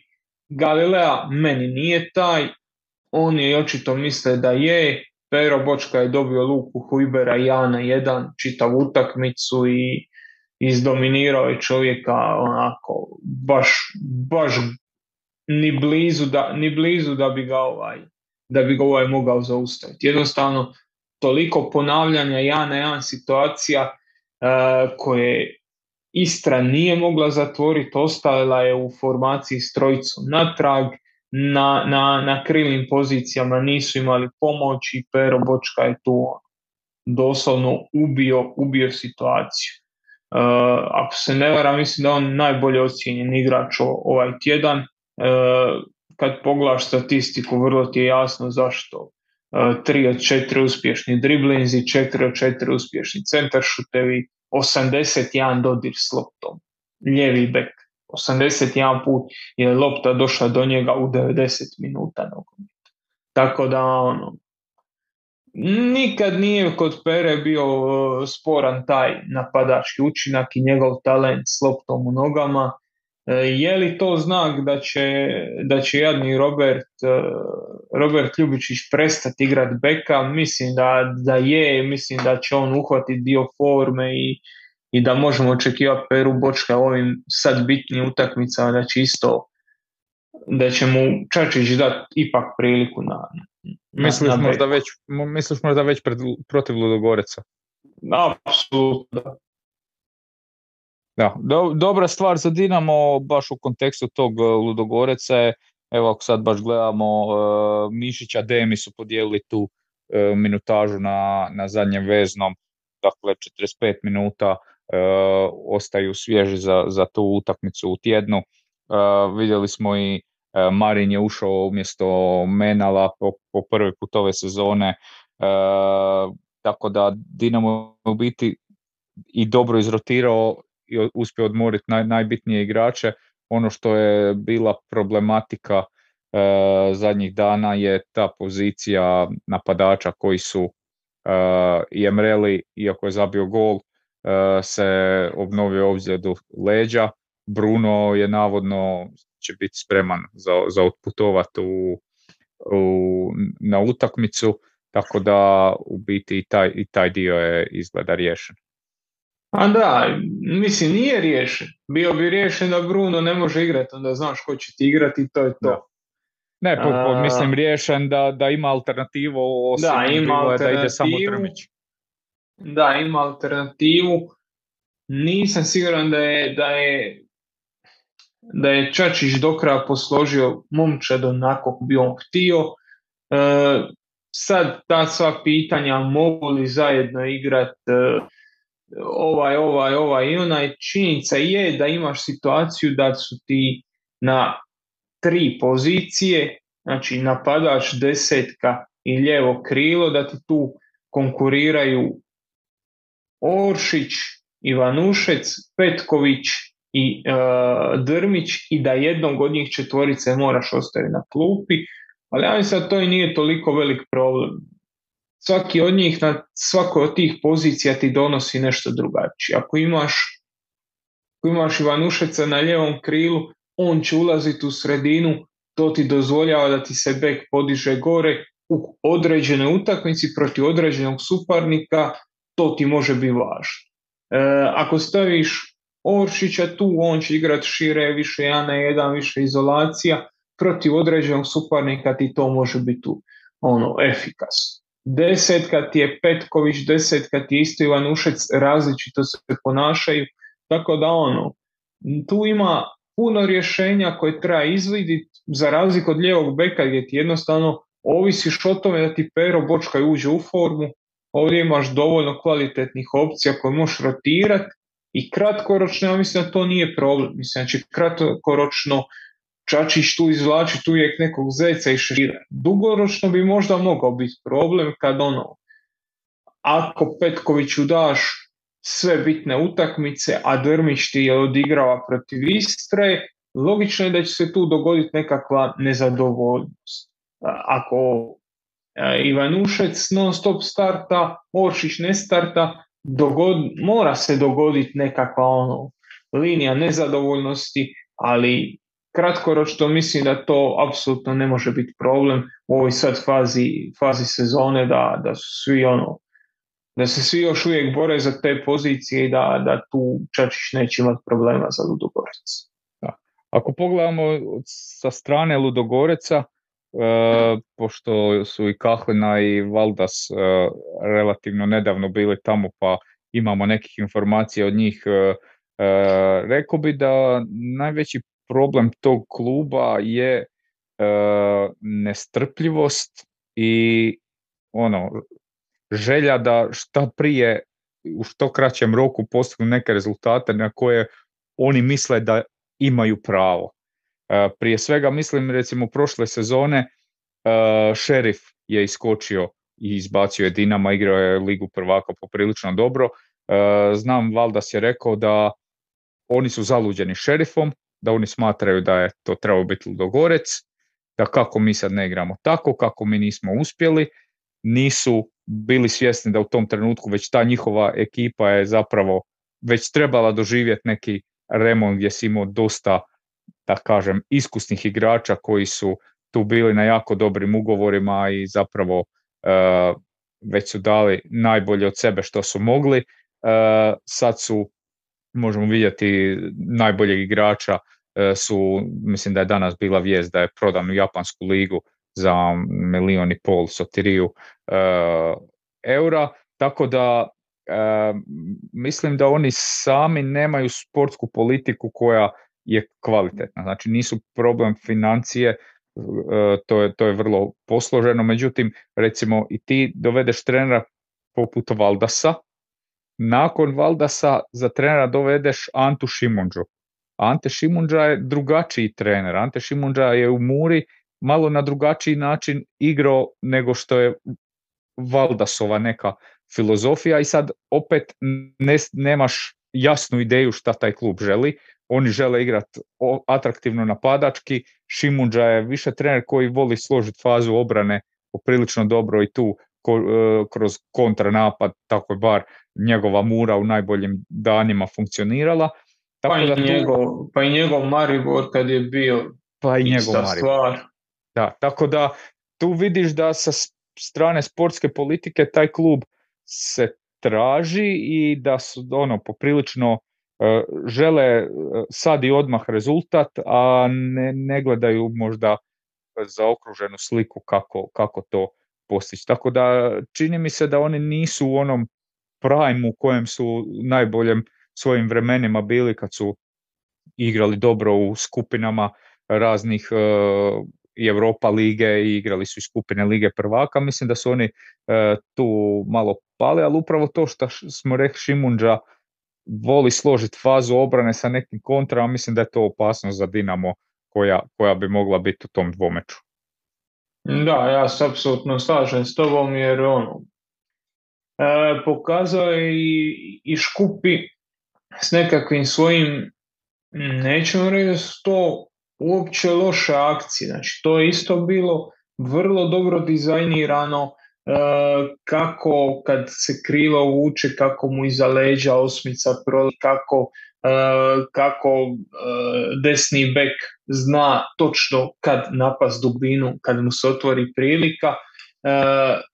Dinamo je tu dosta visio u prvoj utakmici, u drugoj nešto manje, ali isto tako ono vrlo nezgodno igrati protiv suparnika koji se povuče. Ja ne očekujem da će Ludogorec napast. Ono, sve što znamo o Šimunđi radili smo i u njegove utakmice i svašta još on se prije deset i godina kad je bilo. Sve što znaš o njemu znači neće napast, on će pokušati zatvoriti, pogotovo prvu utakmicu, zatvoriti to, dovesti Dinamo u nekakvu stadi nervoze stadi da se misli šta će biti i to je nekako to je nekako jezero u kojem on dobro pliva. Tako da, uh, ja mislim da bi više volili u Divu da je nekakav ofanzivniji trener, da je neko ko bi razmišlja napast. Mislim da bi to, da bi to Dinamo puno više sviđa. E, pretpostavljam da smatraš da će Dinamo proći to susretu? Pa mislim da hoće, mislim da imamo favorit, puno to nije uvjerljivo, ali jednostavno je favorit, rekao si već, znaju igrati te utakmice, pogotovo mislim možemo i to usporediti sa, i usporedili smo s Osijekom, ali Osijekom, Rijekom, Hajdukom, naravno, ali i ovo sve što si pričao za Osijek vrijedi i za Ludogorec, kad se ide na da je ono usplahireno u klubu, se ostavlja ono događaj broj jedan, a to odlazi odraditi. To je onako još jedna točka u, u, još jedna točka u kalendaru, jedna obaveza koju odrađuješ. I to je ta prednost protiv tih Tottenhamova, Sevilja i ostalih. Naučiš da su sve, sve utakmice obične i onda puno lakše prolaziš nego kad je svaka povijesna. Te povijesne utakmice se obično gube, to je Ludogorec, sam si rekao, to Ludogorec nije naučio, oni bi sve odmah, oni bi sve sada, taj vlasnik ima malo problema sa strpljenjem, tako da tu prednost dajem Dinamo. Dobro, ajmo ovako, malo ću ja sad opet naš run, rundown izmijeniti. Prije nego pređemo na Varaždin Hajduk, a i Hajduk u Europi. E, samo kratko, pošto smo u Rijeci i Osijeku već e, jako puno pričali, e, Slaven i Gorica. Kako ti se čini?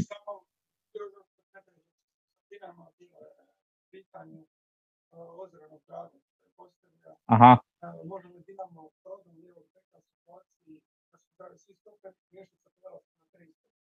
Miho si čuo? Jes, ali nisam čuo, ali rekao ko je postavio pitanje. Ozranov prijatelj. Ali kako se zove?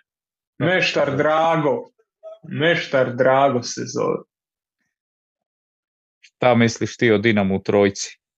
E, mislim da su jednostavno ostale negativne, negativne iskustva iz, iz ere Željka Kopića i mislim da bi ta trojka riješila problem lijevog beka, ali bi otvorila i možda bi riješila problem i tih napadača, pa bi mogao natrpat malo drugačije uh, ove gore, ali bi tvorila hrpu problema. Tako da imaš rotaciju na stoperima, zato imaš i profile stopera, imaš na bočnim pozicijama igrače koji to mogu iznijeti, znači ono mislim da bi Moharami procvjetao, ali šta ćeš s Kako ćeš e, ta desna krila Špikića i Menala koji su ti sad važni, kako ćeš njih e, tempirat? Kako ćeš naći minute za, za Baturinu koje moraš naći? Tako da rješenje koje je dobro za poziciju ljevog beka mislim da nije dobro za rješenja na, na drugim pozicijama i stvarno ne očekujemo da Ante Čačića da će preći na, na igru strinate. I rekao bi posebno e, kad sam pričao sa Špikom malo nakon Čačićevog dolaska, e, rekao bi da igrači Dinama jako ne vole taj sustav. Znači, nije možda toliko opravdano, ali možda ga vežu sa time da nisu bili dobri u tom dijelu sezone, ali rekao da su jedva dočekali da se vrate u 4-2-3-1 i da to većina, velika većina igrača preferira, tako da ja ne vidim Čačić sigurno neće ići kontra toga u, u, po kontra sustava u kojem se igrači ugodno osjećaju, a sad kibi dabi kako on kaže, to je predaleko za priču, tako da ne vidim ja da bi se to moglo desiti. E, kažem, mislio sam prije nego pređemo na Varaždin Hajduk i Hajduk u Europi da kratko prokomentiramo Slaven i Goricu. Evo, ja mogu Slaven pa ti Goricu, je pošteno. Ne, ne, imamo obrt. Nećemo obrt. Ajde. Ajde, evo, ja, ja ću prvo Slaven, Slaven koji je e, nakon onog poraza od Dinama, vrlo uvjerljivog, gdje je e, Zekić bio iza prilično revoltiran, rekao je da i nije dva dana izlazio iz kuće i mislim da, da sad, je li, je li realno on procijenio da je tu njegova ekipa mogla nešto bolje ili, ili je jednostavno bio, bio razočaran tim porazom, ostavimo svakom e, ponaosob, ali oni su došli u Osijek, ono što si rekao, poprilično logično su postavili stvari da Osijeku zatvoriš njegove bolje, e, bolje situacije.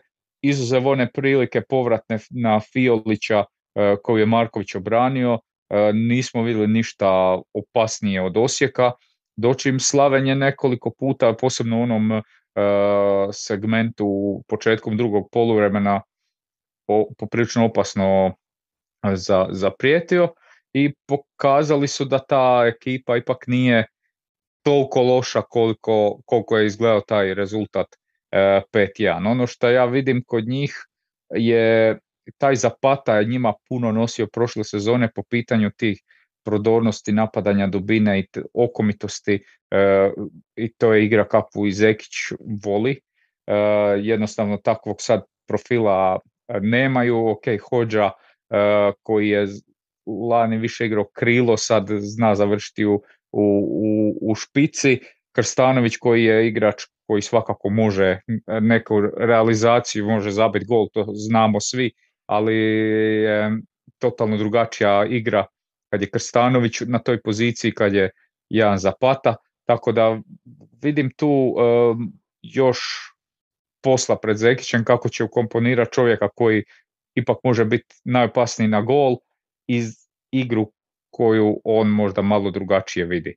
Ono što im još vidim kao mogući problem kroz sezonu i Božić i Krstanović e, su i prošle sezone znali imati probleme s ozljedama, nije ni Marina u cvijetu e, mladosti, Kvržić je prošle sezone dosta imao problema s ozljedama, sad je pitanje koliko će ti igrači izdržati bez da imaju problema s ozljedama i a koliko će ovi mlađi to uspjeti nadoknaditi. Aj sad ti. E, sad ja, ja samo da se dotaknem, da se dotaknem sam lupa, da, protiv Osijeka se lagano dosta postaje. Zatvori koridore koje trebaš zatvoriti, ali ova njihova 3-5-2 formacija, mogu reći da mi se to dosta sviđa i sa Tepšićem i Božićem natrag. Mislim da će njima Talis dobro doći, da je njima isto falilo dosta prodornosti na bokovima bez, bez gode da su oni tu onako baš tanki bili i da, da se ova momčad zaokružila nekako. Što se tiče utakmice Rijeke i Gorice, Rijeke, Rijeke smo se dotakli protiv Djurgardena, nije to bilo nešto pretjerano različito, ali tu opet dolaze nekakve stvari do izražaja koje su jednostavno loš dizajn momčad. Uh, Smolčić i Jurišić su odigrali jako dobru utakmicu ali onda imaš na, na, na desnom krilu Denisa Bušnju koji po meni ne donosi ništa, ništa konkretno toj momčadi. Znači nije igrač koji ti može napraviti nekakvu razliku i kaže sviđa mi se taj Selahi hođa tandem u sredini, sviđa mi se kako surađuju Vukčić i Frigan, sviđa mi se Prince Sampem na svim pozicijama, lijevo krilo, desno krilo, desni bek, sve mi je super i onda dođeš do pozicije da imaš jednostavno crnu rupu u terenu, da sa, sa, sa desnog krila ne možeš stvoriti ništa, s tim da nije problem u Denisu Bušnji. Denis Bušnja je jedan dobar dio utakmice se prebacivao na lijevo krilo pa se, pa se kako se zove, pa se tu gore ubacivao E, Smolčić, tako da ono, iz te perspektive nije problem samo u njemu. Jednostavno tu ti fali figura na koju se momčad može osloniti. Jasno da je projicirano da to bude Alen Halilović, dobio je koliko, desetak minuta, da pomenu tih deset minuta, opet nije napravio gotovo ništa opet je više dolazio smetat, po svaku loptu je dolazio. Dobro, ima ono jedan udarac e, kad je Krizmanić blokirao, e, to, je, to, je, bilo, to je bilo nešto, nešto konkretnije, ali izuzev toga vrijedi sve što si rekao. Da. E, tako da ono, ta, ta, ta rijeka ima svojih nekakvih onako zanimljivih situacija, ali mi je puno toga nedorečeno još. E, stoperi, mislim da su i Pavlović i, Krešić, tu će, tu će nedostajati, tu će nedostajat e, Mitrović jer jedan i drugi su prilično spori, može im se ući za leđa, pogotovo kad Roko Jurišić ode visoko, tu se ostaje prostora za ući za leđa. Pa i Andrija Vukičević isto. Da, isto koji je onako odličan prema naprijed, ali voli, voli ostaviti prostor iza leđa u koja možeš ući. E, kad je Pavlović taj lijevi stoper koji to treba pokrit, nije očekivao da on može pokriti toliku površinu, tako da ono, tu su osjetljivi na, na nekakve protunapade, a Gorica, a ne znam, ja previše, previše već smo Korda i ja pričali zadnji put, previše oslanja na Denija Jurića. Deni Jurić se ozlijedio u 30. minuti. E, umjesto njega je e, ušao Jurić, umjesto njega je ušao opet Jurić, ali drugi Jurić i opet dosta dugih lopti. Taj dečko je odigrao koliko 60 minuta, imao je 9 dodava. 10 pokušaja, 9 tokih. Po mom nekakvom skromnom dojmu premalo se uključuju uh, premalo se uključuju krilni igrači u sredini, imaš Fruka, imaš Mitrovića koji ono mogu dati nešto, premalo se traži lopte između linija. Mislim da je, mislim da je i Gorica još uvijek nekako work in progress, da, da e, tu je oba beka su praktički nova Pršir i Golubicka na, na zadnjim veznima, jesu ikad odigrali zajedno tu poziciju. Mislim da nisu do sad nikad. E, naprijed Kalik ko Kalik, Kalik se dođe, pojavi, zabije i, i to je to, to je ono što Kalik ali mislim da će ovaj momčad isto trebati nekakav prijelazni period da svi točno pohvataju ono što žele. Nijedan od prethodnih trenera, znači ni Valdas, ni uh, Orešćanin, ni uh, Rendulić nisu igrali ovoliko direktno, treba će centralnim veznjacima da pohvataju sve principe kako mogu iskontrolirati te druge, druge lopte i treba će neko vrijeme da, da to sve klikne na svoje mjesto, a imali, imali kako se zove, imali boljeg mjesta za to od Gorice. Je, sad je Gorica u trenutku deveta, ali mislim da nikakvog rezultatskog pritiska sad nema i da se može vrlo lako istrpiti fruka na krilu i da se vidi stvarno koliko on toga može, ali da Samir Toplak mora popraviti neke stvari u gradnji napada i da se ne može dozvoliti ono što smo kod Bijelice pričali, da ti se sve svede na, na forsiranje bočnog koridora, to je, to je jednostavno tako. Ako imaš Pršira i Fruka, tu neku kombinaciju, ja ne znam koliko su imali međusobnih dodavanja, ali onako ne puno. Kad imaš dva takva igrača u sredini terena, onda moraš igrati preko njih i moraš igrati s loptom. Uh, mislim da će, da će svi ovi bekovi što ste doveli, mislim da će to biti stvarno velika stvar. Raspopović je puno bolje rješenje na, na, na desnoj poziciji, na desnoj bočnoj poziciji od onoga što je bilo. Uh, I uh, kako se zove Vojko i, uh, i ovaj iz Barcelone se čine kao do, da, se do, čine kao dobra rješenja na, na, na lijevoj, pozi, na lijevoj bočnoj poziciji Endokit naprijed. Isto mislim da će dati nekakvu direktnost. Joey Suk kad dođe u nekakvu svoju formu će puno lakše kupiti te ničije lopte, te, te situacije koje se otvaraju po sredini terena, a onda će vjerojatno Gorica izgleda drugačije. Ovo protiv, protiv Rijeke, po meni je to bilo da solidno bolje nego u prošlom kolu. Znači u prošlom kolu sam bio puno više kritičan nego sada, sad mislim da to lagano dolazi negdje na, na svoju poziciju sad je tjedan pauze, pa pripremite se za dalje. Nastavi odmah. Hajduk. Varaždin Hajduk. Ja dugo nisam vidio da je neko izdominira Hajduk što se tiče udaraca do te mjere kao što je to napravio Varaždin. Koliko? 25 udaraca, ako se ne varam. 25 točno. I stoji 25, da je puno, da da je puno tih udaraca bilo iz distance i da realno osim onog udarca glavom sa 5 metara nije bilo neke čiste šanse. To sve stoji. Ali u sezoni i, proti, i u prvom kolu protiv, e, protiv Istre i sada jednostavno ne izgleda onoliko mirno na lopti kao što je izgledao prije zimske pauze kad je, kad je Valdas, kad je Valdas preuzeo momčad i to ono, zimska pauza, par utakmica prije, par utakmica poslije, pa i ona Gorica kad, kad već u veljači, Hajduk je tu na lopti izgledao puno mirnije nego sada.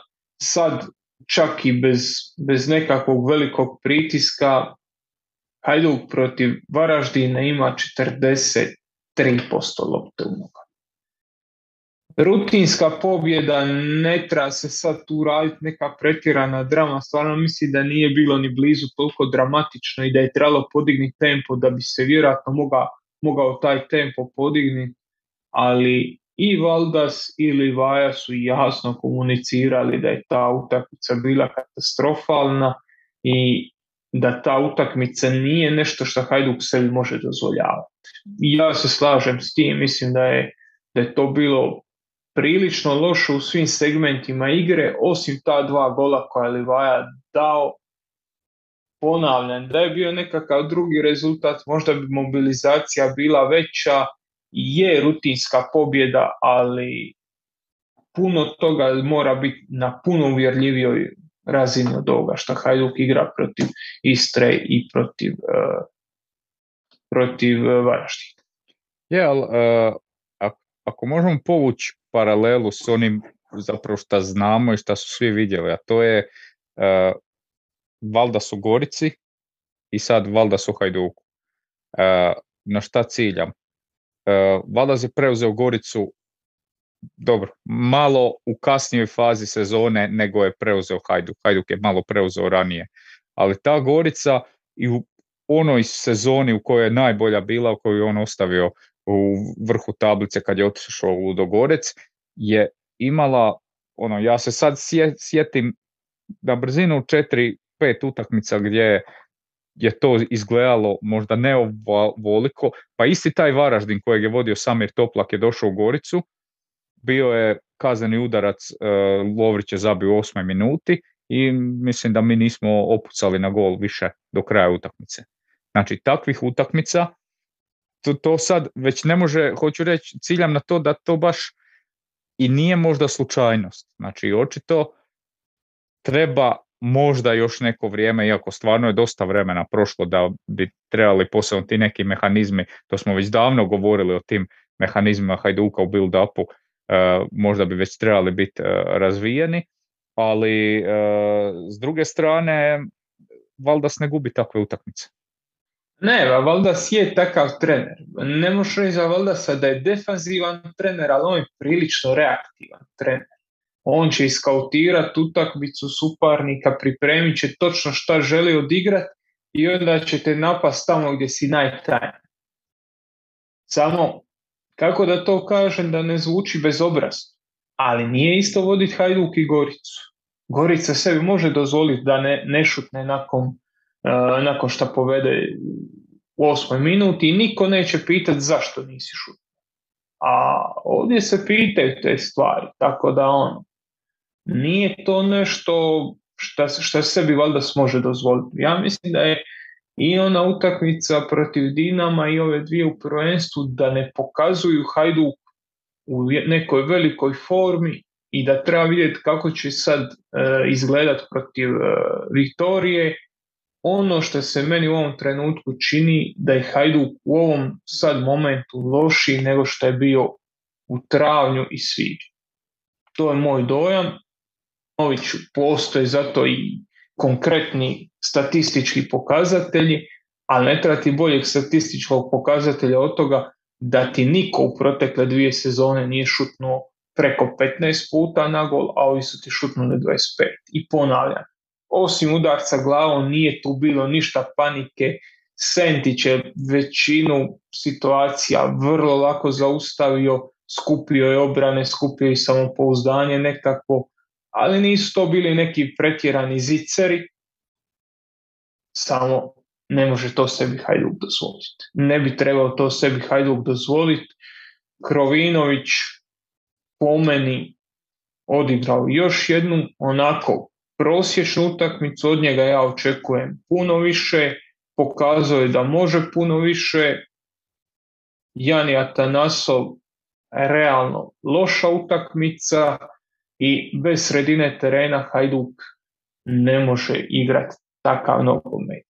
Fosati, ja sam imao tisuću kritika na njega, ali tek sad kad ga nema, tek se sad vidi koliko takav profil igrača nedostaje. Ja mislim da Hajduku treba upgrade na Fosatija, a kad nema Fosatija tek onda vidiš koliko tu ima nedostataka kao taj drugi vezni igrač, neko s kim će, uh, s kim će Krovinović kontrolirati igru, da Hajduk može prenositi loptu naprijed i da Hajduk može dominirati posjed. Ne mora taj posjed čak ni voditi u gol.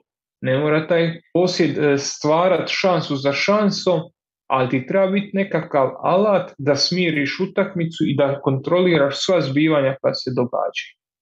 A to Hajduk ne radi. Jednostavno kad imaš Nikolu Kalinića, onda imaš barem opravdanje da ne možeš igrati pressing, da ne možeš vraćati loptu. Sad tog opravdanja nema niti na mapi, a, evo, ne znam. Stvarno ne znam šta bi se trebalo dogoditi da, da, da utakmica u kojoj imaš 40% lopte protiv Varaždina dobije prolaznu Rezultat je ok, ali za mene je dojam vrlo, vrlo loš.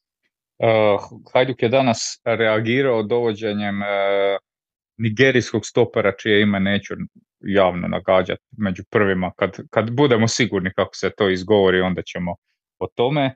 Uh, ti misliš da je jako bitno da se šta prije reagira u veznoj liniji? Ne, ja mislim da je Hajduku potreban i stoper, da, da ti treba još jedan stoper i da je to dobro... Uz, uz ovog dovedenog. Da. Ne, ne, ovaj, da. Da, da, ne, to se slažemo. To smo, to da, mislim da, da je bio potreban i točno ovakav profil. Znači stoper koji je brz, koji može pokrivati dubine, koji je agresivan, koji možda nije toliko dobar u iznošenju lopte, ali koji je agresivan, na kraju krajeva čovjek u 200 utakmica u karijeri skupio 60 i kusur žutih kartona. To govori nekakve stvari kako, kako igra nogomet, tako da mislim da je ta, to nekakva verzija Nikole Katića koja ti donosi agresivnost kad ti ta agresivnost treba. A, to je igrač koji napada loptu, koji, koji pomaže kontrolirati e, međulinijske prostore, tako da on, tu je plus, ali i dalje treba vezni igrač. I dalje je centralni vezni igrač jedna kvalitetna šestica, to je i dalje po meni onako prioritet broj jedan. Bio je i, i, i prošle polusezone, meni pogotovo sad kad je posatio slično. Uh, Stipe Bijuk je dobio ozbiljne batine uh, na, na bočnoj poziciji, jer ne samo zbog njega, nego cijeli kontekst uh, svih lopti koji su igrane na njega su zapravo bile vrlo nepovoljne po njemu, jer ih je većinom primao okrenut leđima, gdje je Stanić koji je igrao tamo na, na boku vrlo agresivno to popratio i vidjeli smo popriličan broj tih duela i u popriličnom broju je Stanić bio taj koji je bio agresivniji. Mislim da je tu nisu, nije ekipno ekipa, ovo što smo i pričali o Lovriću, da ga se nije dovodilo u situacije gdje on može nešto raditi, mislim da tako se nije ni Bijuka na ovoj utakmici dovelo u situacije gdje on može raditi ono po čemu je dobar. Najbolja, najbolja situacija kad ti to opisuje činjenica da je Bijuk pretrpio šest prekršaja. Znači svaki put kad bi Bijuk čak i prošao, dogodio se faul. Jednostavno nisi ga dovodio u situacije da kad on nekoga prođe da se manifestira nekakav višak. Zadnji put smo ga Korde i ja kritizirali da nije e, kako smo rekli, da nije dovoljno konkretan u završnici, znači kad prođe da okljeva sa udarcem, da traži nekakva alibi dodava, da nije, da nije tu oštar. Ovaj put ja stvarno nemam puno kritika na njega. Jednostavno momčad ga nije dovela u nijednu poziciju da on može nešto napraviti, znači da može biti uspješan i da iz tih pozicija može stvarati više. Tako da to su neke stvari koje dolaze iz posjeda lopte. Ako imaš kvalitetan posjed lopte, ako kontroliraš prvu trećinu, ako kontroliraš drugu trećinu, onda svog krilnog igrača možeš dovoditi situacije da stvara višak.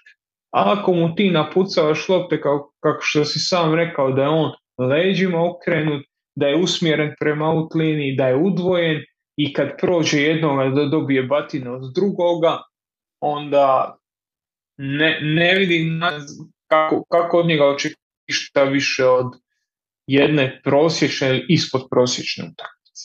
E, svakako Bila mislim dosta pitanja za Bilu kao jednostavno pisao, nemam, ime, kaže, što veći potencijal, Baturina ili ista pozicija. Pa da, nisu ista pozicija. Ono šta ono što je za, za kako se zove, Baturina jednostavno ima već imidž.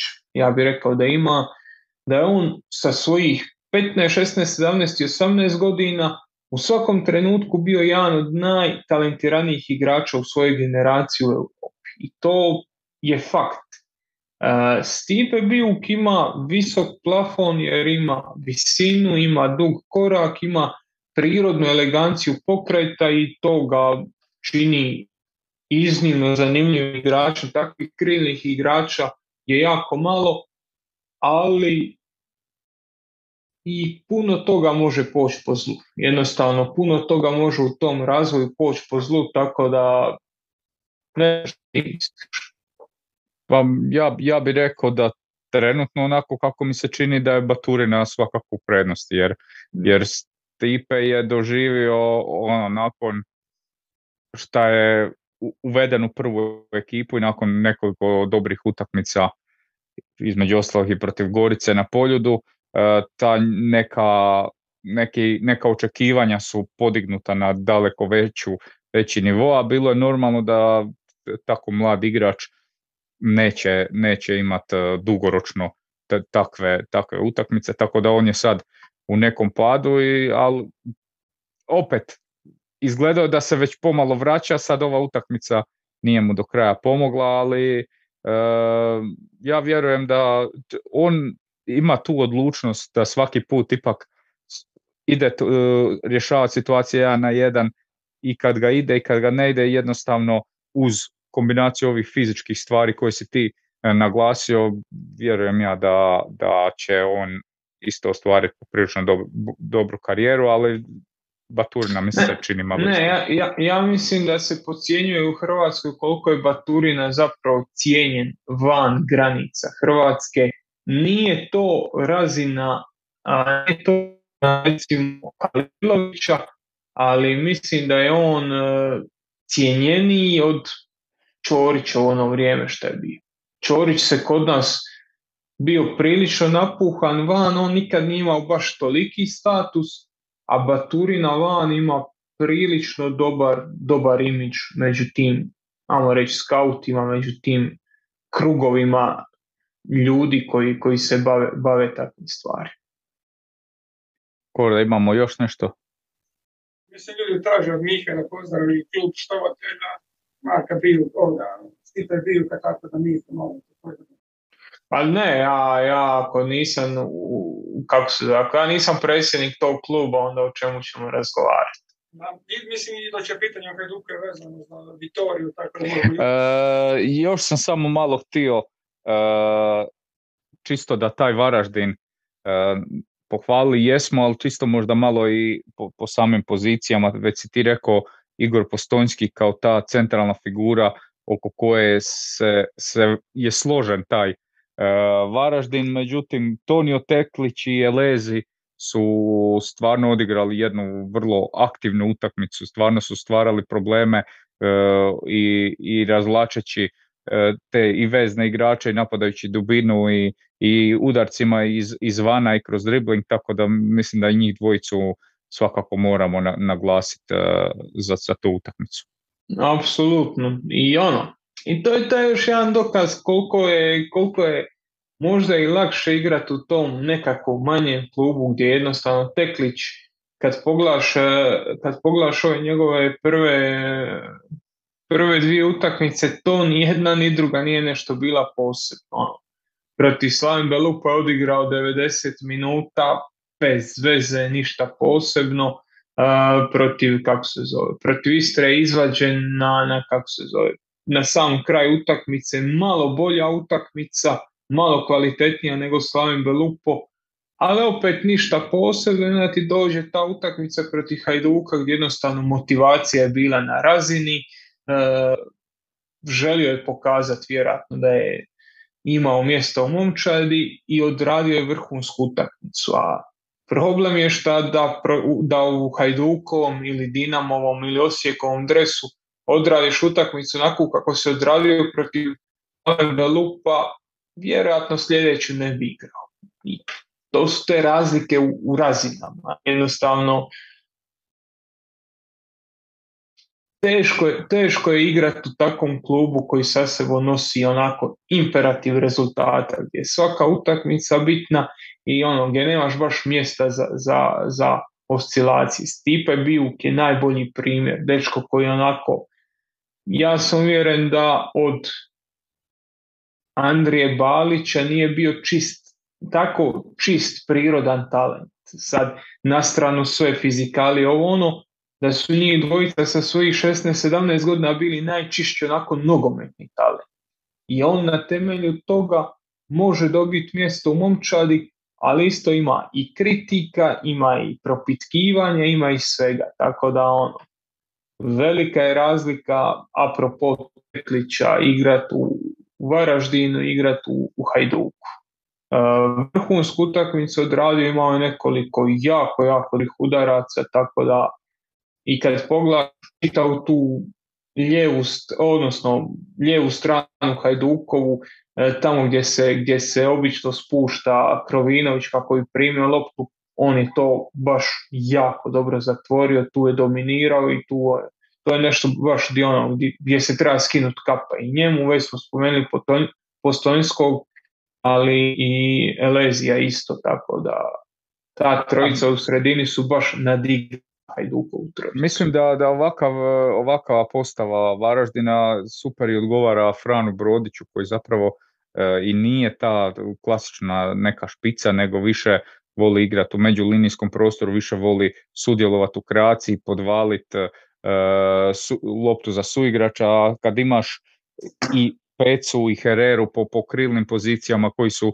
dosta agresivni, dosta brzi, napadaju te e, dubinske prostore i ovu dvojicu koji se poprilično aktivno uključuju gore. Upravo ta uloga je onda idealna da imaš osobu koja će distribuirati te sve e, lopte koje pa i sam Postojnski može igrati nešto na njega i uh, iskoristavati ta utečavanja u dubinu. Tako da, ono, dosta zgodna, dosta E, zanimljiva igra Varaždina, vidjet ćemo kako će oni e, nastaviti dalje, a vidjet ćemo i kako će Hajduk e, u četvrtak nastupiti protiv Vitorije. Kako veli da imamo dosta pitanja o tome, ali ajmo mi sami krenut kako bi ti dao uvod predstavio Vitoriju koliko, koliko znamo o njima. A, ja sam Vitoriju gledao u obje, u obje ove utakmice protiv Puškaš Akademije. Realno Puškaš je dosta loše odigrao prvu utakmicu. E, da, 4-3-3 što su igrali, to je, to je bilo, bože sačuva, toliko, toliko nekoordinacije među linijama, toliko ono, to nismo vidjeli još od, od, od hrvatskog dragovoljca tamo krajem prošle polusezone. Ali to ne mijenja činjenicu da je Vitorija odigrala brutalnu utakmicu, Andre Silva u napadu, Brazilac, e, odličan pressing igrač. Mene on onako baš posjetio na baby Roberta Firmina, on, odličan pressing igrač, odlično, odlično spaja konekcije sa, sa suigračima, spušta se duboko, e, otvara, e, otvara lijevo i desno, žao, Žota Silva isto, ne, ne, nemam pojma kako se zove, zaboravio sam, dosta dobro otvara te dubine za njega, podvaljuje lopte, znači Andre Silva, brutalan igrač, e, Tiago Silva, desetka, odlično odrađuje tu onako, ima kvalitetnu dugu loptu, odlično odrađuje prebacivanje, prebacivanje e, s jedne strane na drugu, prebacuje težište igre, kreira vrhunske situacije u međuliniji, tako da mislim da će tu biti jako, jako teško Hajduku odraditi nekakav nekakvu utakmicu gdje će imati kontrolu sredine terena. E, kad znamo da, da imaš probleme s ozljedama i da u veznoj liniji ćeš se morati osloniti opet na nekakvu kombinaciju sa Vukovićem i Atanasovom ili Atanasovom, e, mislim da će Vuković tu biti puno bliži e, početnoj postavi i da ono, da će se valjda odlučiti na, na, na zatvaranje te komunikacije između između Tiaga Silve i Andra Silve, ali vrlo impresivno način na koji, na koji Vitorija igra, koliko brzo odigravaju, koliko su aktivni u napadanju prostora, nema puno toga puno toga posjeća na, na Garden. Ako kad osvojiš loptu, točno znaš gdje ta lopta ide, brz si, aktivan si, u trenucima kad nemaš loptu možda i nisi toliko puno u presingu, čekaš, čekaš, ali kad se pojavi ta prilika, e onda, onda je vatra. tako da iz te perspektive to što Vitorija igra u ove dvije utakmice, pogotovo u prvoj, druga je bila već lagano opuštanje, ali prva utakmica protiv Puškaš Akademije je to stvarno jedan od najozbiljnijih suparnika koji se mogli izvući u ovoj fazi.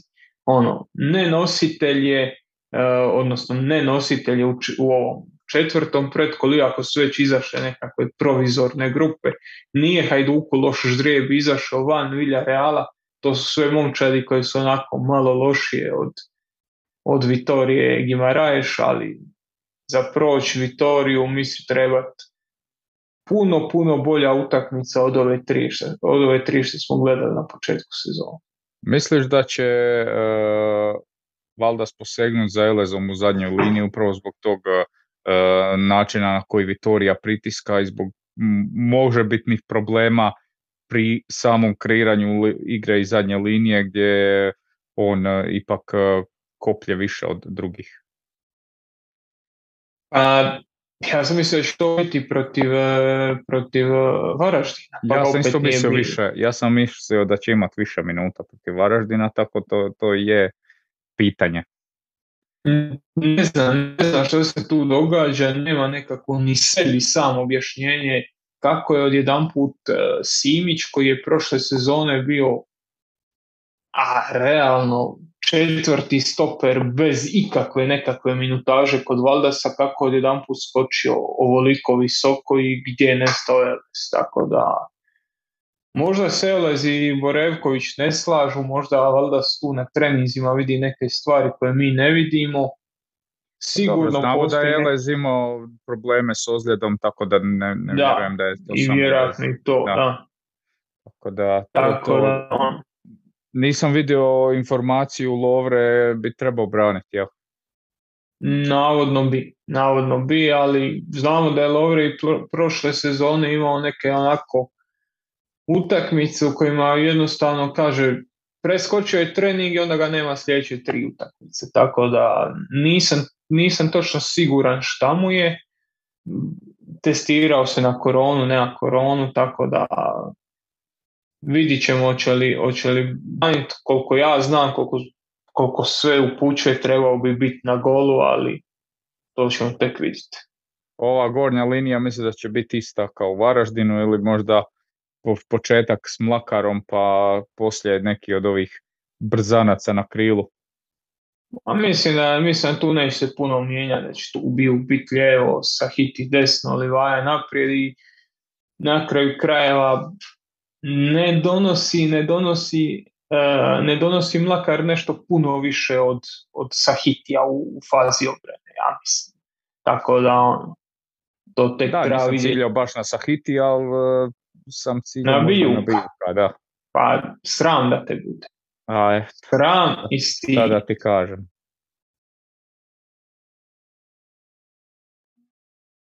Nismo te sad čuli, nešto je puklo, aj ponovi. A nisam ništa rekao, samo sam Aha, samo si prosjedno šokirano, šokirano sam šutio da neko može, da može izbaci Bijuka iz ekipe. Ne, pa ja klub sam obožavatelja, klub pitam obožavatelja Stipe Bijuka ti izrače oko. Stovatelja. E, dobro, znači da li je neriješeno dobar rezultat za Hajduk za uzor? Uf, neriješeno se ne gleda u zube, ali mislim da Hajduk mora pobijediti u prvoj utakmici da bi imao šanse za, za prolazak. Eto. Dobro. Korda, da nas pitaju šta? Da, mislim, prvo možem mane na pitanje koje malo pre sam pitao, imaš neke mane, Pa gledaj, nije, nije da sam ih gledao sad ne znam koliko. Mane je to što oni se isto još ono, slažu se, nisu oni toliko dobro, toliko dobro pokriveni na svim pozicijama, nisu još našli način na koji će spajati bekove s ostatkom momčadi. Često ti bočni igrači ostanu onako izdvojeni. E, tako da ono, ima tu, ima tu prostora na koji se može onako napast, ali jedna jako složena, jedna jako uredna momčad za koju mi se čini da ovako rano u sezoni, njima je Puškaš bila prva utakmica sezone, baš izgledaju jako, jako kvalitetno. Da je bilo još jedno pitanje, Ivan Radić, e, misliš li da bi Hajduk protiv Vitorije treba zaigrati u rombu i može li se u tom sustavu naći mjesta za čolenom na lijevom krilu da se tako iznenadi protiv njih? Pa romb je opcija upravo zbog ovog što sam sad napomenuo. Oni bekove jako slabo spajaju sa veznom linijom, tako ako im hoćeš ugušiti veznu liniju, to bi bilo logično pokušati kroz romb samo imali Hajduk dovoljno poziv, imali Hajduk dovoljno oružja da, da, da, da zatvori taj rom. Znači imali šesticu koja će mu pomoći iznijeti loptu uh, ili ti je pametnije raširiti uh, raširit krila i onda opteretiti te bočne igrače kroz krila. To su, to su sad jednostavno strateške odluke. On. Moraš odlučiti prvo šta želiš pa onda, onda ćeš naći nekako rješenje. Plus Čolina nije bio na klupi u Varaždinu. Ne znam da. iz kojeg razloga, ali očito nešto nije bilo idealno s njim da, da, da bude sudionik te utakmice. Sad je li nešto kratkoročnije, nije da sam vidio neke, neke vijesti u najave da bi on trebao izostati od te utakmice, tako da moguće da je isto neka viroza ili nešto. Da. Imamo li još to? Nemamo onda možemo lagano završavati u... Pa nismo pet... pokazali uh, momčad kolo. Nismo pokazali momčad kolo. Znači, pre, prećemo mi ipak tih dva, 12 sati. Ajmo onda momčad Ne, kola. ćemo preći, kako ćemo preći? Evo, imamo momčad kola, samo da si malo... Evo, može, Korda će nam pročitati momčad kola. Ajde ja ću čitar, s tebe ne Aj, čitaj. Znači, na vratima Sentić, desni bočni Smolčić, desni stoper Škorić, Šutalo i Bočkaj do njega. U veznom redu Makov, Teklić i Oršić, Livaja iza dva napadača i Kulenović i Duje Čop naprijed. Na klupi imamo Ivušića, Tepšića, Matjuša Vojtka, Zorana Kvržića, Krovinovića, Kalika, Brodića i Mahira. Šta reći o, o kako se zove o momčadi kola, nismo spomenuli Milu Škorića s kojim bi s kojim bi Osijek stradao puno agresivnije u kako se zove protiv lokomotive a i protiv e, Slaven Belupa je po meni odradio jako, jako dobar posao, tako da ono, dugo vremena mi, e, dugo vremena mi Mile Škorić nije izgledao ovoliko dobro. Zapravo jedini igrač za kojeg možeš reći da je u ovom trenutku baš ono u jako dobroj formi. Možda je to taj dojam lokomotive gdje ja mislim da nije bilo njega protiv lokomotive da bi Osijek primio još jedno 3-4 kola. Tako da da duše, pre kraju utakmice i on malo, malo pao, ali to su te posljedice Da. tih raznih letova i svega. letova, Ali- jet Ali lagova i pravo se, da. Uh, meni je on meni je on čovjek za izdvojiti od ovih koje nismo izdvojili. Mislim da smo sve ostali, da smo svi ostali već do Da, mislim da bi tu trebala biti pravda za Kalika da je završio na ovoj desetki, pošto je uh, Livaju trebalo gurnut gore, ali da A drugi To put. da, to, to da se mene pitalo, ja, bi... je- ono u sudačkoj rada kad je onda... Dobro, on je ono obranio, pa da, samo, samo da nije ne obranio. Tako da, je, to je to. ovo, ovo što si rekao, znači mislim da, da Livaju staviti na desetku ovako u utakmici koju je ovako odigrao, mislim da on bio čisti napadač i da se za Kalika moglo naći tu mjesta u, u veznoj liniji, ali dobro. Pravda To, za sad, Antonija. to su sad de- detalji. E, Korda, ima još nešto? Je, spomenuo sam da ima još jedno pitanje, to je vezano za Jakira. E, koje je mišljenje o Zrinskom u Europi dosad, kako protiv Tobola i može li se do grupne faze KL-a? Hvala. E, ja sam ih gledao i, i ovo sada i tamo protiv šerifa gdje su stvarno bez veze ispali, ako se smije re- reći ta riječ bez veze. Ja bio sam, ne mogu reći uvjeren, ali sam se nadao da bi ta, tog šerifa oni mogli proći, jer bi im baš po pitanju toga bila, to je ona e, faza u kojoj ako prođeš još u Ligi prvaka, onda ti se stvarno kaskadno otvara Sve. mogućnost da dođeš Da. da. do, do skupina. Ovako, uh, gle, taj Tobol, velim, lani smo, smo ga vidjeli u onoj situaciji, ali nakon toga taj Tobol je bio prvak uh, Azerbeđana, lige u kojoj je Kilzižar 12. Tako da, Kazahstana, pardon. Evo, kasno je. E, tako da nije, nije najlakši nije najlakši suparnik, ali već e, u ovoj protekloj fazi su pokazali da to ta igra koja je bila u prvenstvu da ju mogu prenijeti i u Europi. Nije, nije bilo tako vidljivo protiv šerifa, to su bile dvije tvrde utakmice, ali sad je već e, taj Zrinski bio onakav kakav smo ga već vidjeli. Sad na njima je. Ne znam gledao Miho. A, samo nešto malo protiv, protiv šerifa, a sad protiv Tobola, stvarno ne znam što očekivao Tobola, jer ne znam, ne znam ni kako je momčad, ni, ni, ni ništa šta se, šta se događalo, tako da tu bi, tu bi ostao suzdržan. Dobro, Korda, još nešto? Ne.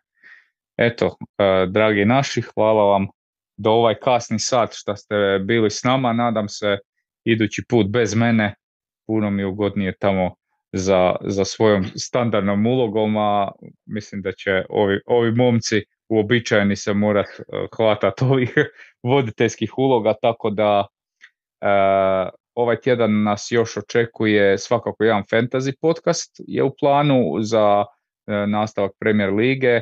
Imamo, a imamo par planova, pa ne znamo ni sami što snimimo, pustit ćemo, tako da do nekog idućeg videa na tribini, e, laku noć.